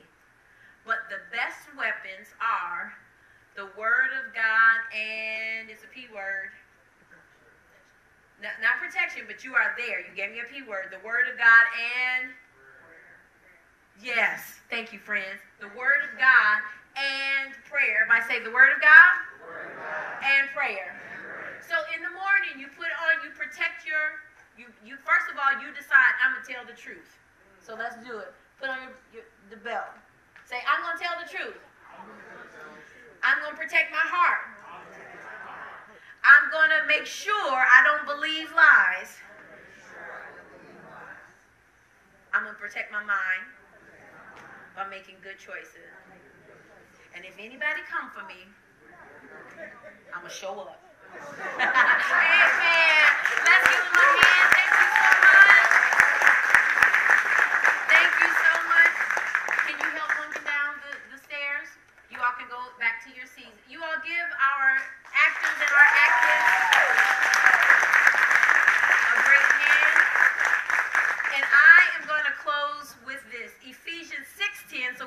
11 through 18, but Ephesians 6:10 says this. A final word. Be strong in the Lord and the power and his mighty power. King James says in the power of his might. Be strong in the Lord. Everyone say it's not me, but it's in who I believe. So students, be strong. Tears don't compromise your strength. Getting counseling doesn't compromise your strength. Asking for help does not compromise your strength. Staying for tutoring does not compromise your strength. Getting held back does not compromise your strength. Taking a gap year does not compromise your strength. This is the greatest lesson I ever learned in motherhood. You know, when you have a baby and then everybody wants to tell you how to raise a baby, and then all the books tell you how to raise a baby, and then your mama tell you how to raise a baby, and then your grandmama think you don't even know how to raise a baby. This is the greatest lesson I have learned in my 51 years. Do what works for you. Do what works for you. When you can be an advocate for yourself, that's real strength. When you can say, I'm not ready yet, that's real strength. When you can discreetly, after class, say, you know what? I was looking, I was taking notes, but I'm really struggling. That's real strength. I had to set up this little laptop and everything, and we are doing something, and Lady said, Oh, do you have your login? You know how to log in? And I just told her, Not yet, but I'm going to learn. I'm going to tell the truth. I'm not going to act like I'm not too prideful. I don't know what's going on. And I'm to wear my badge. I'm like, oh, it's been 17 years. I'm not saying it to her. I'm saying it to me. So I'm giving myself grace. I don't understand. They were saying, okay, you they gave me these buckets. And they said, okay, this is for your class and this is for Shelly's class. And then you put these and they were separated by genre and all of this in the process. You'll have a school library and everything. So does that make sense? And I just said, no, but I, I'm to get it. I'm, going to get it. Is there something I can read, you know, over the weekend? And she said, oh, no, no, we'll get you some labels and this and these right here. And come on and follow me because I think Ryan has the rest of your books. So I go to Ryan's class and I get the rest of your books. And she said, here, now you're all set up. And I just said, okay, thank you so much. And I went and hung some border on the wall because I know how to hang border. And I don't know what those books in the bins, but guess what? This week we're going to find out because I choose to be strong in the Lord. And what if Prosper ISD comes back and says, you know what, Miss Herman, you just really aren't a good fit. I might cry, but I'm not going to hang my head because I got plenty of work to do at Converge Church. You know what I'm saying? That's what being strong is about, is having confidence in something that is greater than me. So students, have confidence. When we're trying to get you to know the word and come to church, it's not to get you to do something else. It's so that when you leave us, you can have a confidence that supersedes anything that we can do for you. We love you and we want you to be well, but we need you to know that you are enough. And that, my friends, is what the enemy is coming for this school year. That's what he's always going to come for. He started out in the Garden of Eden. Remember when the serpent said to Eve, Did God really say, don't eat from this tree? That is our eternal struggle as humanity. Did God really say? Did God really say, if I mess up, I just confess my sins and I'll be forgiven? Did God really say that if I call upon him, I shall be saved? Did God really say that he loves me with an everlasting love? And even if you know that he said it, where we're struggle is, did he mean it? See, I can lay hands and pray for you and believe it, but where we struggle is, does it matter for me? And I came to serve notice that absolutely it matters for you. And so what we're going to do now, thank you so much. We're going to close out that section. A final word, be strong in the Lord and in his mighty power. And we're not just going to give you the word. Remember, we said that there's those dynamite twins that are working together. The word and what? Prayer. And so we're going to pray for you. We have a lot of students that work in our AV. We, you're not gonna miss out. Whatever is gonna be whatever. The tape will still be rolling, but we're gonna lay hands. We're gonna anoint you. We, every child that's going to be in school, if you are a teacher or an administrator, we want to take our time to pray for you. Your schools have been prayed for, but we are going to anoint you. It says that the anointing destroys the yoke. Some people got that wrong and said the anointing breaks it. Well, if you got some gorilla glue, you can put that thing back together. You know what I'm saying? So we don't need something just to be broken. We need the anointing of God to destroy every weapon that is formed against us, to expose every wicked and evil thing, to turn back the things. In Psalm 70, it, David is praying to the Lord. He said, Oh, come and rescue me. Let those who seek my harm and say, Aha, we've got him now. Let them be turned back and put to shame. That's the things we need to pray over our student. That person that'll be offering them something to drink. That person that'll be offering them something to smoke. That person that'll be offering them something to look back, look at that they shouldn't. Let them be turned back. I don't really want to pray out and be put to shame, but let the chips fall where they may. When it comes to protecting our own, but that is the word of God. So we are going to get ready to pray. Pray if the band can start playing something. Andrea, I left my oil in Montgomery, so if you could bring me some oil. If you are a student, we're going to ask that you just come and line up here at the front of the stage quickly, quickly, quickly.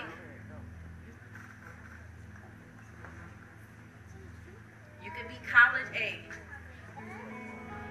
If you are out in the audience, you don't have students, you, you can face me. You don't have school age kids. We're going to ask you to pray. Pray for the students, and you can pray with your eyes wide open. You all face me. Face me, face me. I'm going to come down. Look at all this. Wow, we're taking some territory this year for the kingdom. All righty. So, students, this is what I'm going to do. I'm going to stand here so you can see me. I'm going to anoint you with oil. I'm going to make, I will put my finger here in the oil. And how I'm going to anoint you is going to be in the form of a cross. I anoint you in the name of the Father, the Son, and the Holy Spirit though this is a rep- this is a representation of God's protection and his covering. What used to happen back in the Bible times when David started off as a shepherd boy and he had sheep, what they, what shepherds would do, they said would be to anoint the sheep. Because what would happen with sheep is bugs would get up under their wool and bite them and cause them all kinds of pain. So when you poured the oil, when the shepherds poured the oil over them, guess what? The bugs couldn't stick. And so all those things that we talked about that can be hurled at you, the name calling, the, inse- the insecurities, we can even have our own mind monsters. That's why we put on the helmet of salvation. So as I anoint you today, what this is, is we are asking God to cover and protect you. That those things that could come near you, that they just slide off.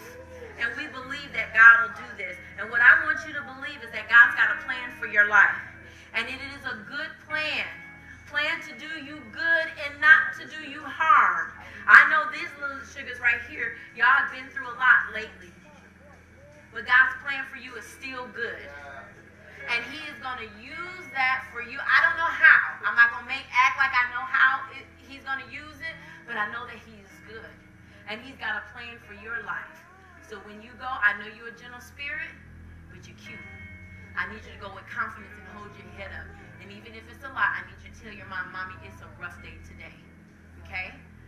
Because the enemy will try to come and be telling lies and say, look at what you've been through. And all the other kids, nobody is going through this. And yada, yada, yada, yada. And you just have to say, nope, that is not the truth. God's got a plan for me. I don't, and you can tell God, God, I'm mad about it. I don't even really appreciate what just happened. I'm sad about it and it's okay. And we're going to anoint you and believe God's protection over your life. And remember, this is not just for you. We anoint you that you keep walking in peace, that you bring the peace, that whatever has happened in the past, it could have been last week, that today is a fresh start. And we start over, and that it is going to be okay. Because you are so much cuter than you think. You are so much smarter than it feels like. And you have more destiny than you could ever imagine. Yeah.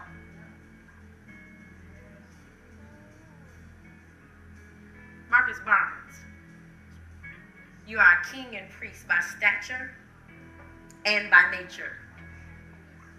And I'll keep the rest between me and you. I anoint you now in the Father, in the name of the Father, the Son, and the Holy Spirit. Oh God, do for Marcus what only you can do.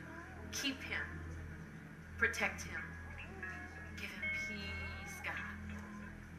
Let him know that it is okay to do what works for him.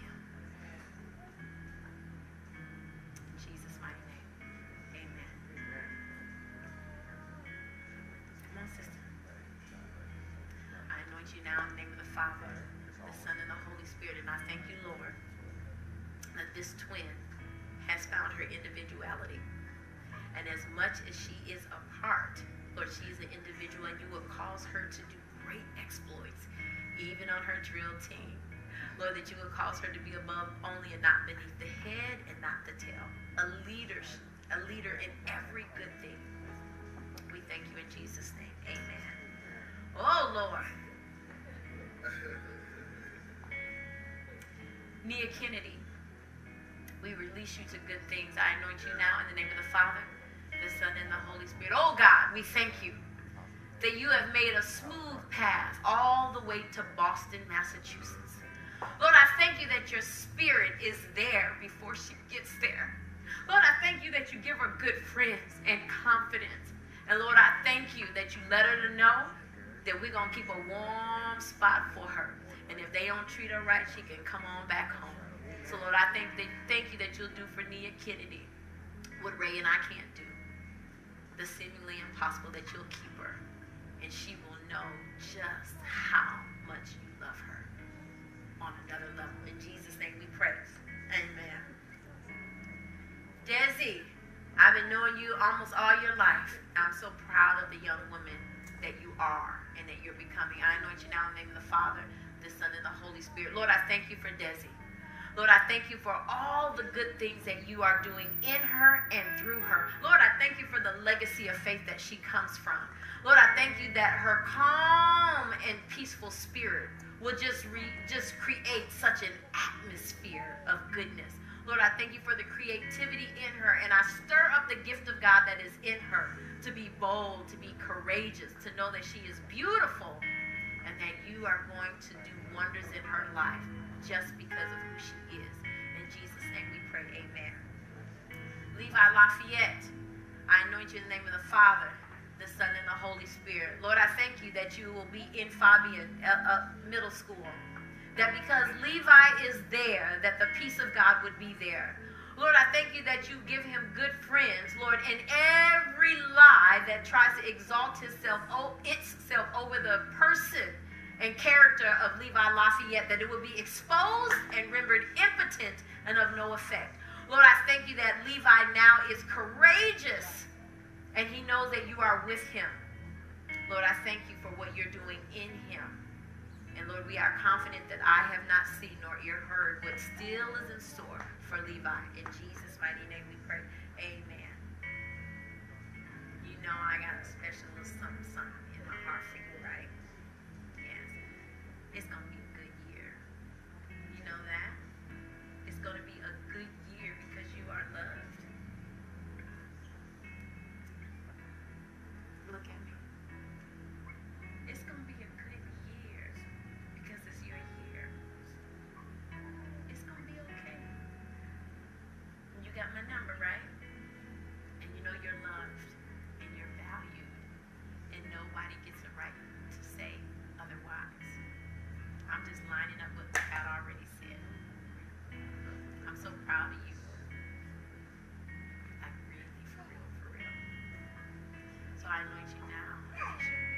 Alicia, right? Alicia Ashley.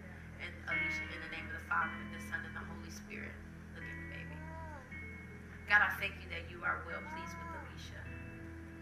Lord, I thank you that you're going to continue to do a work in her. Lord, I thank you that you are the lifter of her head and that she, she sees her beauty and everything that the enemy is trying to taunt her with, Lord, you will expose, and she'll be okay. Can you cut my mic for a second?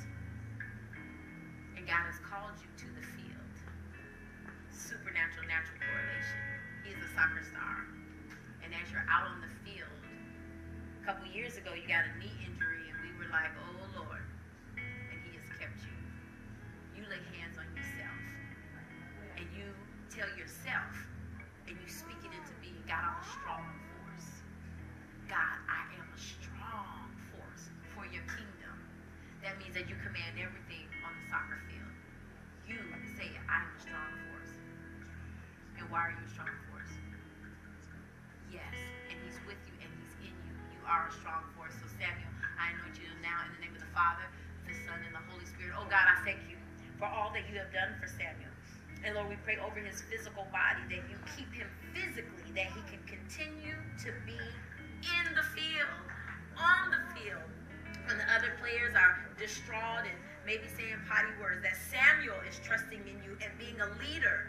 Lord, continue to make him a leader.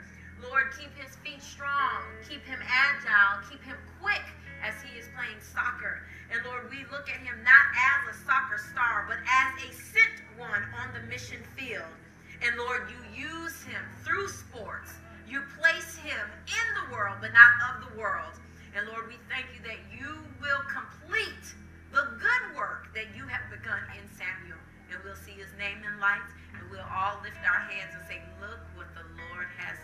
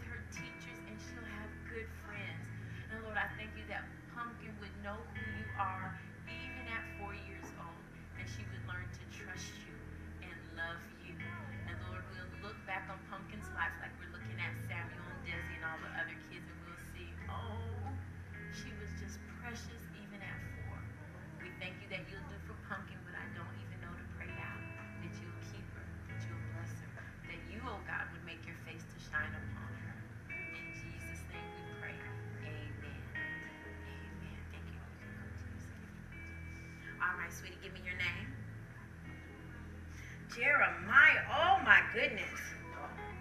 Do you know how strong you are? Do you know who Jeremiah was in the Bible? Turn to me. Do you know Jeremiah was a prophet for God? He spoke for God. You're not him, but your name means something. Jeremiah was such a strong prophet that even when things were hard, he didn't, he was never ashamed to cry. You know what he told God one time?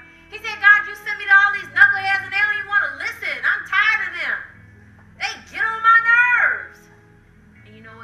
Jeremiah? He said, Jeremiah, calm down. God wasn't even mad at him. He said, if you speak words that are worthy, not words that are worthless, I will make you a fortified wall. You know what that means, a fortified wall?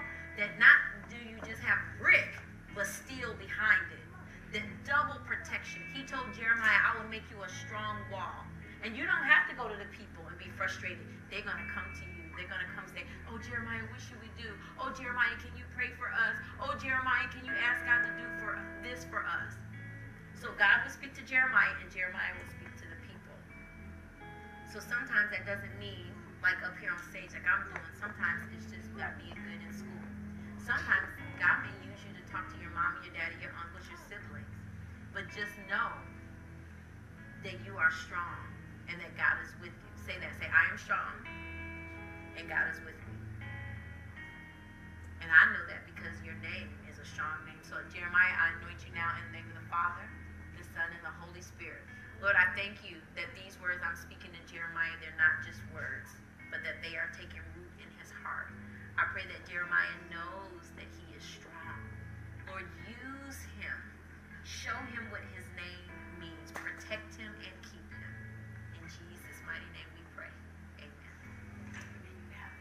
Give me your name, sweetie. Christian. How old are you, Christian? 13. Got muscles going on, got a mustache. 13, all right, I see. What grade you going to? Seventh grade. So you ready? Look at me, you ready? Yeah. How you know you're ready?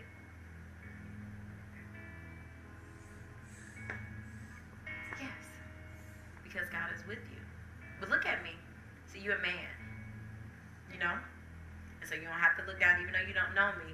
Anybody you talk to, you look at them. And not buck up, look at them, but you look at them. Because you're ready. Yeah. Say that to yourself. Say, Christian, you ready? No, do this. Say, Christian, you ready? So when you get afraid of something, that's your word. Christian, you ready? It don't matter what the test say, you're ready. Keep them little fast girls away from you, because you ain't ready for that. Just, just, you know, the Lord will put somebody cute on layaway for you, but not now. You still live at home with your mama, you don't have a job, you're not ready. That's the only area you're not ready in. Thank you for letting me joke with you. But I'm gonna anoint you that you always make the good the good choices. That you are a leader. Your name means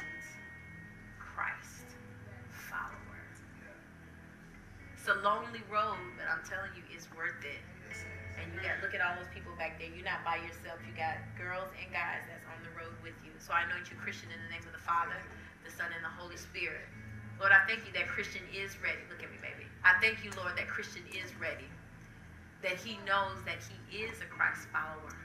Lord, would you give him protection? Lord, even at 13, somebody could probably think that he was 19. Lord.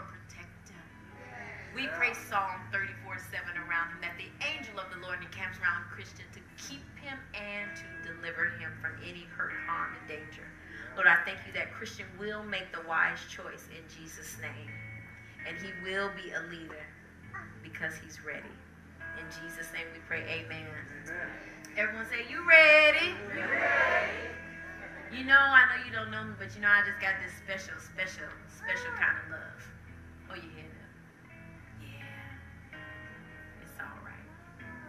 You're going to have a good year. Because we're going to make sure that one way or another. So, Adrian, I anoint you now in the name of the Father, the Son, and the Holy Spirit. Lord, and you know the prayers we have already prayed, and we continue to pray. Lord, I thank you for even right now the confidence you are giving Adrian. Lord, he's a calm, gentle spirit, but that's where the strength lies. Lord, surround Adrian with answers to his questions. Lord, give him peace. Give him good friends. Lord, help him to know that he is enough. And that in this life we do have trouble. But you and you, old God, you will deliver us out of them all. Lord, you know the prayers that I'm not even able to pray for Adrian. And I thank you that you'll do it. You'll keep him. That when the enemy tries to come in whisper lies of doubt and insecurity, that today those weapons will be destroyed. Because Adrian would know that he is loved and God has a mighty plan for his life. These things we pray in Jesus' mighty name. Amen. Amen. Amen. Amen. Amen. Is this, are you Michael or Christopher? You're Michael. All right. You know we're praying for y'all, right? We, you know, even though we don't know you, that we love you. I talk to your mom a couple times every week. We check in on you, okay? What grade are you going to this year? Fourth grade. I'm going to be teaching fourth grade. So I'm going to have to come to you and you can give me some inside information. All righty.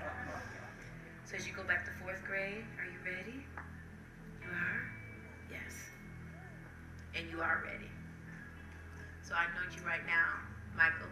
It's Michael, right? Michael, in the name of the Father, the Son, and the Holy Spirit. Oh God, I thank you for Michael. I thank you that you are healing his broken heart. Lord, I thank you that he knows that he is enough. Lord, I thank you that you'll keep his family. And Lord, show them that even in the midst of it all, you are with them and you are for them. Lord, I cover he and his brothers. Make them strong. Lord, keep them. Satisfy them with long, trouble-free life.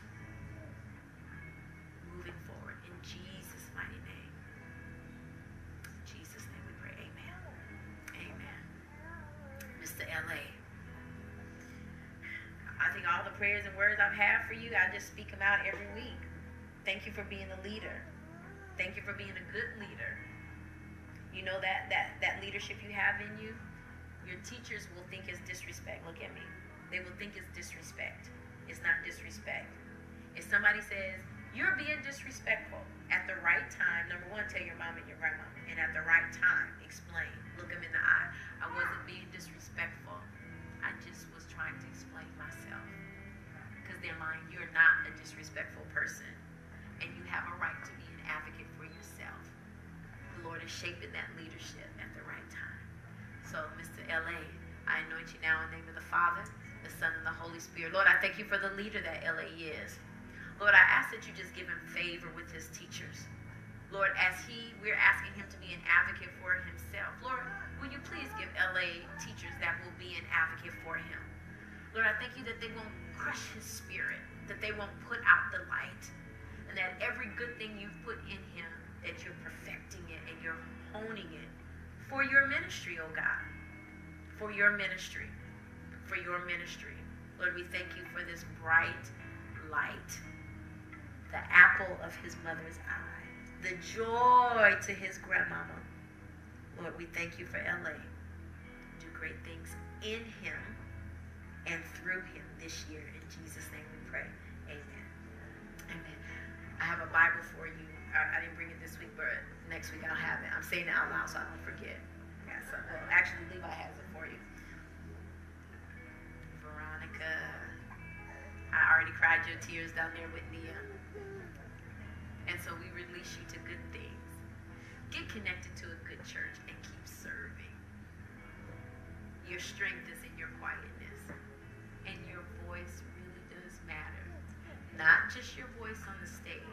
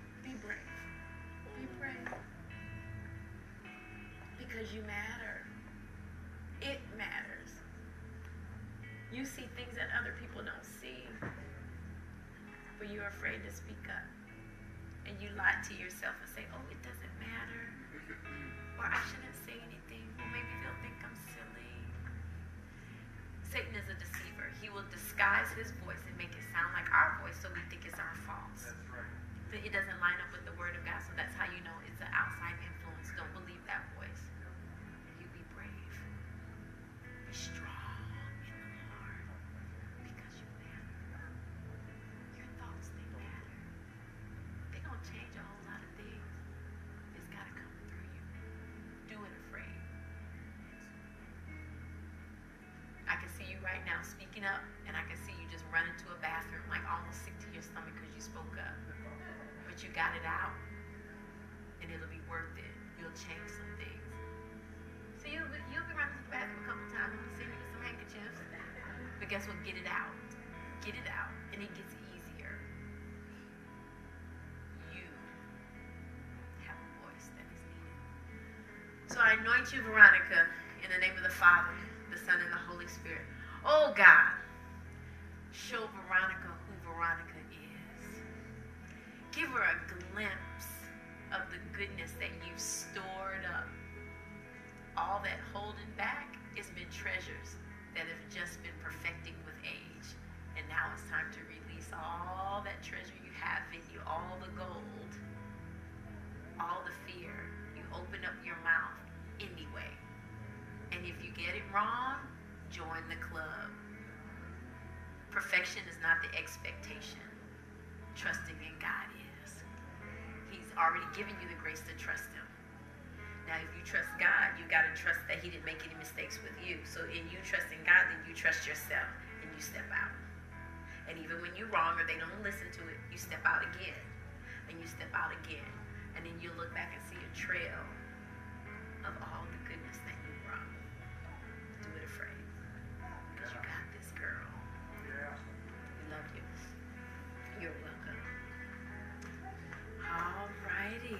Victoria, what grade are you going to? Eighth grade.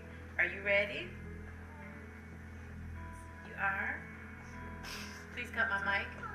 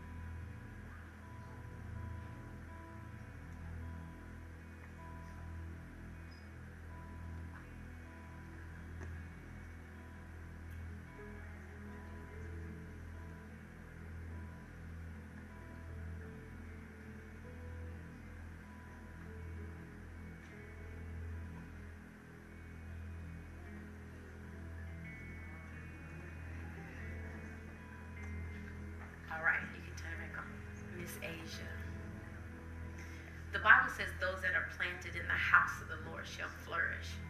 Many of you probably don't know this. Asia serves with the babies in children's church. She's only 14 years old, and I'm telling you, she can whip a diaper, play a little jingle, teach a lesson all at the same time. She does struggle with the boo boo pull up, though, a couple weeks ago. we had one.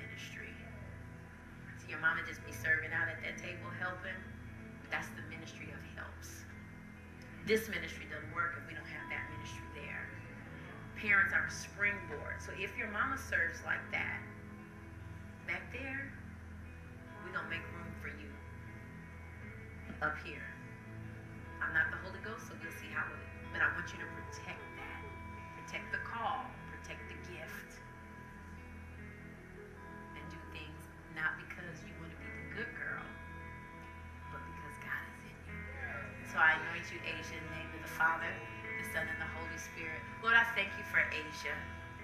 Lord, I thank you for everything that she is to us. Lord, I thank you for the 360 degrees of greatness What a beautiful daughter. What an amazing sister. What a strong servant leader. What a precious young woman of God. Lord, protect her and keep her. Help her to always make good choices. Help her to always be willing to be the only one doing the right thing. And Lord, show her your reward. Show her your reward of faithfulness. Do for Asia what I don't even know to pray out right now. But Lord, give her goodness because she's planted and serving in your house. Make the crooked path straight for her. Lord, let it be a good I would apologize for taking so long. Thank you for staying with me. But you know this is a matter of life and death, right? Yeah. We want to put some put some some rooting to what we believe and destinies, and we are the church. So if you need to go, I'm not being sarcastic. If you need to go, we release you in Jesus' name. But we are the church where people will know that they are loved and that they are beautiful and that they are supported. What's your name? Kwashi. Are you Panashe's older brother? You are. Is he a good little brother? What grade are you going into? Eighth grade. Are you ready? A little bit. What part aren't you ready for? Please cut my mic.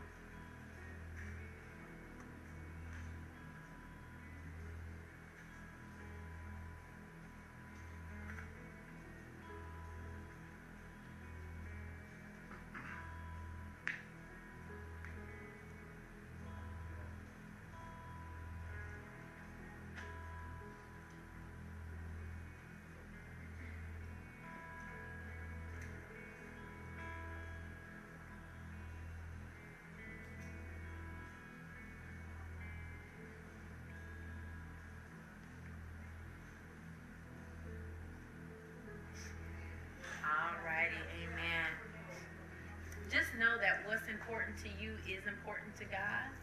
And it can seem something very small and insignificant, but it is important. Can you have a tissue, please? Students, what's important to you is important to God. Whether it's a tuition payment, whether it's passing a test, whether it's relationships, whether it's friendships or crushes. It's important to God. And it's age appropriate. Just surrender it to God. Just say, Lord, just help me. Help me. You might feel awkward. Just say, Lord, help me. Help me. Panashe. Stand up, sir. I love that. This is kind of like your second time I've seen you, and I love that you just make yourself at home. And I'm not saying that to be funny. That makes me feel like you see yourself as belonging here. Yeah. Do you see yourself as belonging here? Do you know we want you here? You know I need you here? I need you here because you're a leader and you're a young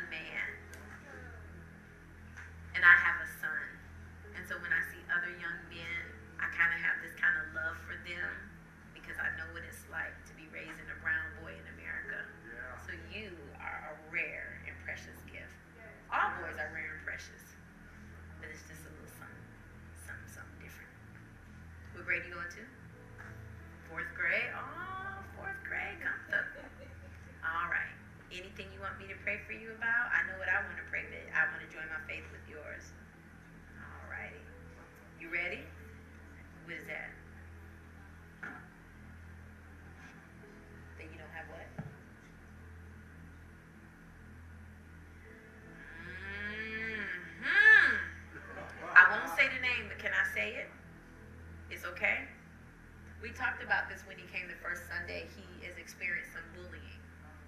So he gave me the name. I'm not going to put the name, but he asked that we pray that he doesn't have this particular person in his class.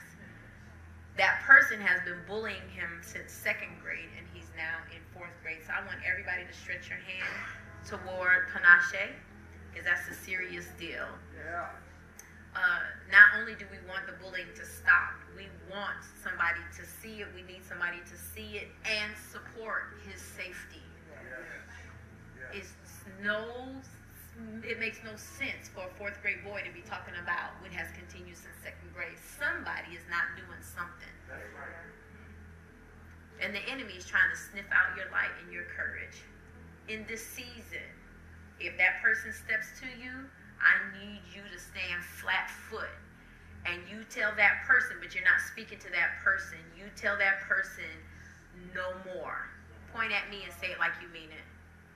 No, I need you to point with some strength in there because I know. Say it like, I mean, like no smile, say no more. I'm not having it. I don't belong to you. You better back up off me. I mean, like I need to say it down here. And guess what? A tear might run down your eye, but the tears don't compromise your strength. You speak to that spirit. Amen. No more. I'm not having it anymore.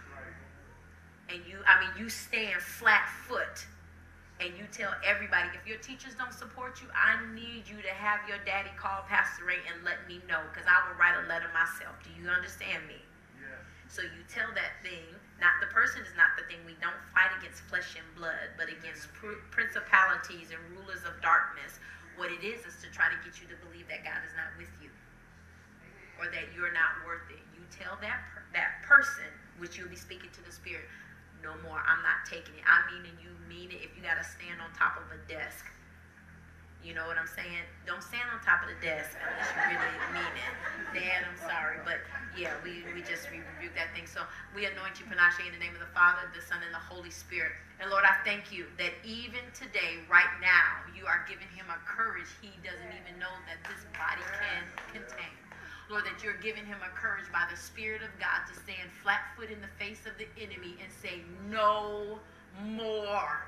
Lord, we pray a bloodline around his life, around his being, around his emotions. And we speak to that thing in the name of Jesus and we say, No more. Lord, to that child that has been taunting him, no more. Lord, I pray in Jesus' name that you would move them out of the district in the name of Jesus, that you would cause them to get their things and go. And no more. Satan, no more. Lord, we lose peace. We lose courage over Panashe. We lose a good year. In Jesus' name we pray. Amen. Amen. Hey, beautiful. You ready? You ready? You know you're so pretty that that's the issue. You know? Look at this face. So that is beauty. But when you're pretty like that, that's a gift of God. Matt, what grade are you in? 10th grade. Imagine what the other 10th grade girls are doing and saying.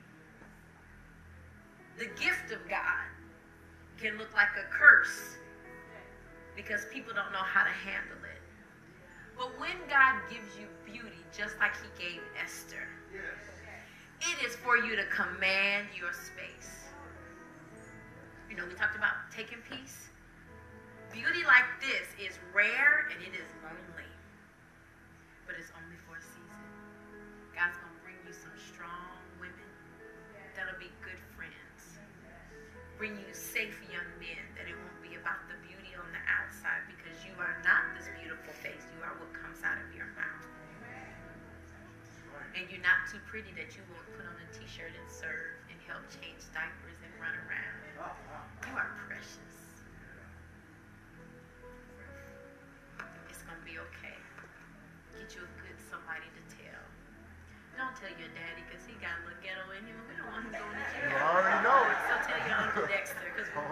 daddy out of jail. We need him.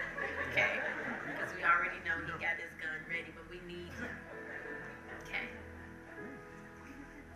Your beauty is for a purpose and you don't have to be ashamed. Don't flaunt it. But you are graced with peace and beauty. The Lord wants you to command your space with grace and pride. So, on behalf of all the women who have just not honored your gift, I'm sorry. For all them that have whispered about you and been mean to you and said, Who does she think she is? You say to yourself, I belong to Jesus. And I got a whole lot of people that love me. And God's got a plan for my life. This lonely road is only protection.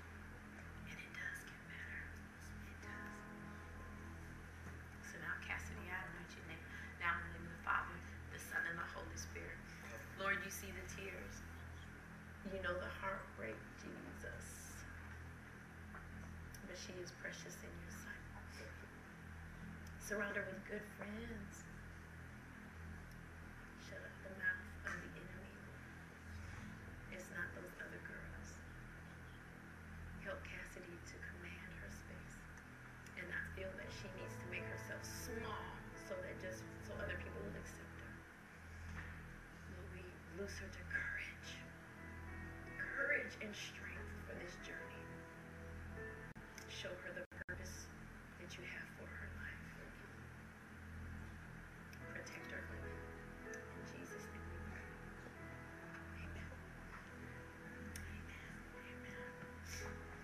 why youth ministry is so vital. They have to have a place where they can be supported. We're going to be starting up youth ministry next week, next Sunday, so we'll introduce our youth leaders. Parents, don't give your children a choice whether to come to church or not. People say, oh, I don't want them to grow up and hate church. When you take them to every basketball game, they don't grow up and hate basketball. They need a community that will not only speak their same language, but will celebrate them. Not just pray for them during the hard, hard times, but will celebrate everything that they are. And they're going to find it right here. This sugar right here, Gideon, been knowing him since he was five years old. His mother and aunts have been such great support over the last 15 years to me in ministry. So I've watched you grow up. You too, Gideon, have a strong name. You know the story of Gideon. It's not in the numbers, but it's in the faith, the obedience. You are a quiet force. Quiet is okay. Force is what God will pull out to you. You are such a man that you know that in this season of your life you need other men. That single thing about you we know is a mark of greatness. Whenever a man can say, I need community, I want to surround myself, he has taken it upon himself to reach out to pastor and the youth leaders. Hey, I'm in that season in my life. How old are you now? 20 years. So I've been knowing you 15 years. In 15 years, you have just been consistently quiet. He used to come sit on the front row with his feet when I was a children's pastor. We had probably about 345 kids in children's church, and he'd come and he'd just sit with his feet up in the chair because he was so little and just look and watch everything we that I've done. Guess what? That little baby Gideon is all grown up. And so even though you're supporting in the shadows, your season is coming. The Lord's going to bring you out of the shadows. So keep preparing. I don't know what that looks like, but I know it's coming. And be confident that you got it. Lord, I anoint Gideon now in the name of the Father, the Son, and the Holy Spirit.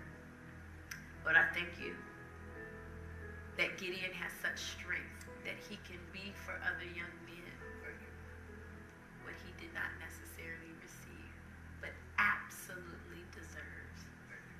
Well, Lord, I thank you that you're turning it all around. And that he is courageous enough to do what works for him.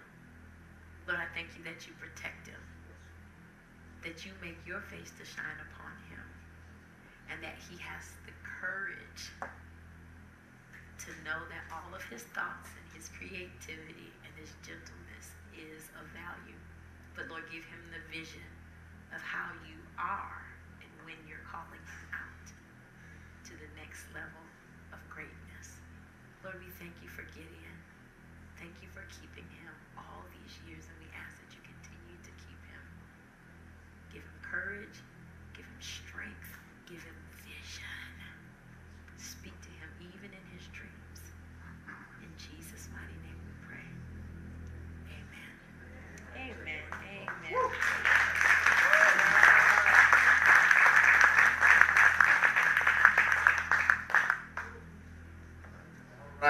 Let's show our love for Pastor Wendy. Such an awesome, timely word as we prepare as families to send our children back uh, to school, uh, whether it's uh, elementary or uh, uh, middle school or high school or even college. Uh, our prayers are with you, your students, parents, the administrators, the teachers as well. Um, and like Pastor Wendy said, our time spent together this morning was well worth it. And we count it a privilege to be able to pray and come into agreement with your families. As we close, I was reminded of Psalm 90 and verse 1, and it simply says, Oh God, you've been our dwelling place in all generations. The psalmist went on to say that one generation will praise your name to the next. And that's our prayer. That this generation will praise our God to the next and pass on to them the faith that we have come to cherish. That's what we believe for these young men and these young women, for each family, each student, each teacher this year. Why don't you stand with us? As Pastor Wendy mentioned, uh, we're going to kick off Converge students next Sunday. And the cadence or the rhythm is going to be the second and fourth Sunday of each month.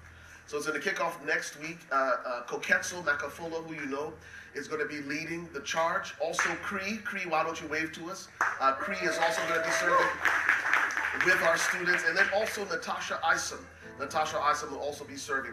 Our students will be meeting, and if you haven't seen the space where they're going to be meeting, absolutely phenomenal. But beyond just the space, it's the content and the impartation that will happen twice a month with your students. Uh, again, thank you so much for allowing us to be a part of that process with you. Why don't you raise your hands toward heaven as we bless you out? Now, the Lord bless you and keep you.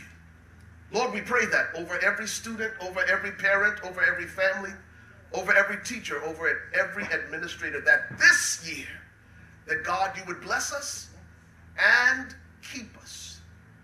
That God, you would turn your face toward us. That God, you would be gracious toward your people. And that you would give us your peace that passes all understanding. That it would guard our hearts and our minds in Christ Jesus. And everyone who believes and agrees said, Amen and amen. God bless you. Oh, before you do that, listen, we've got ice cream sundaes outside. It's Build Your Own Sundae. It is Sunday, fun day, literally on your way out. Make sure you take pictures there and on your way out, make sure you build your own sundae. We love you. God bless you. We'll see you next Sunday. If you were impacted by today's worship experience, we would love to hear from you. Maybe today's message was exactly what you needed to hear, or you prayed the prayer of salvation for the first time. If so, we would love to send you some materials to kickstart your relationship with God. Or if you would like more information on how to join our virtual family, email us at echurch at. If you would like to partner with us financially, you can do so online safely and securely at www.weareconverge.com forward slash give. You can also give by texting 77977 and send Converge Give in the dollar amount. You can also find all of this information on our mobile app. Simply open your app or Play Store, search Converge Church Plano, and download the app. It's that easy. Thank you again for joining us for today's worship experience. We look forward to staying connected with you.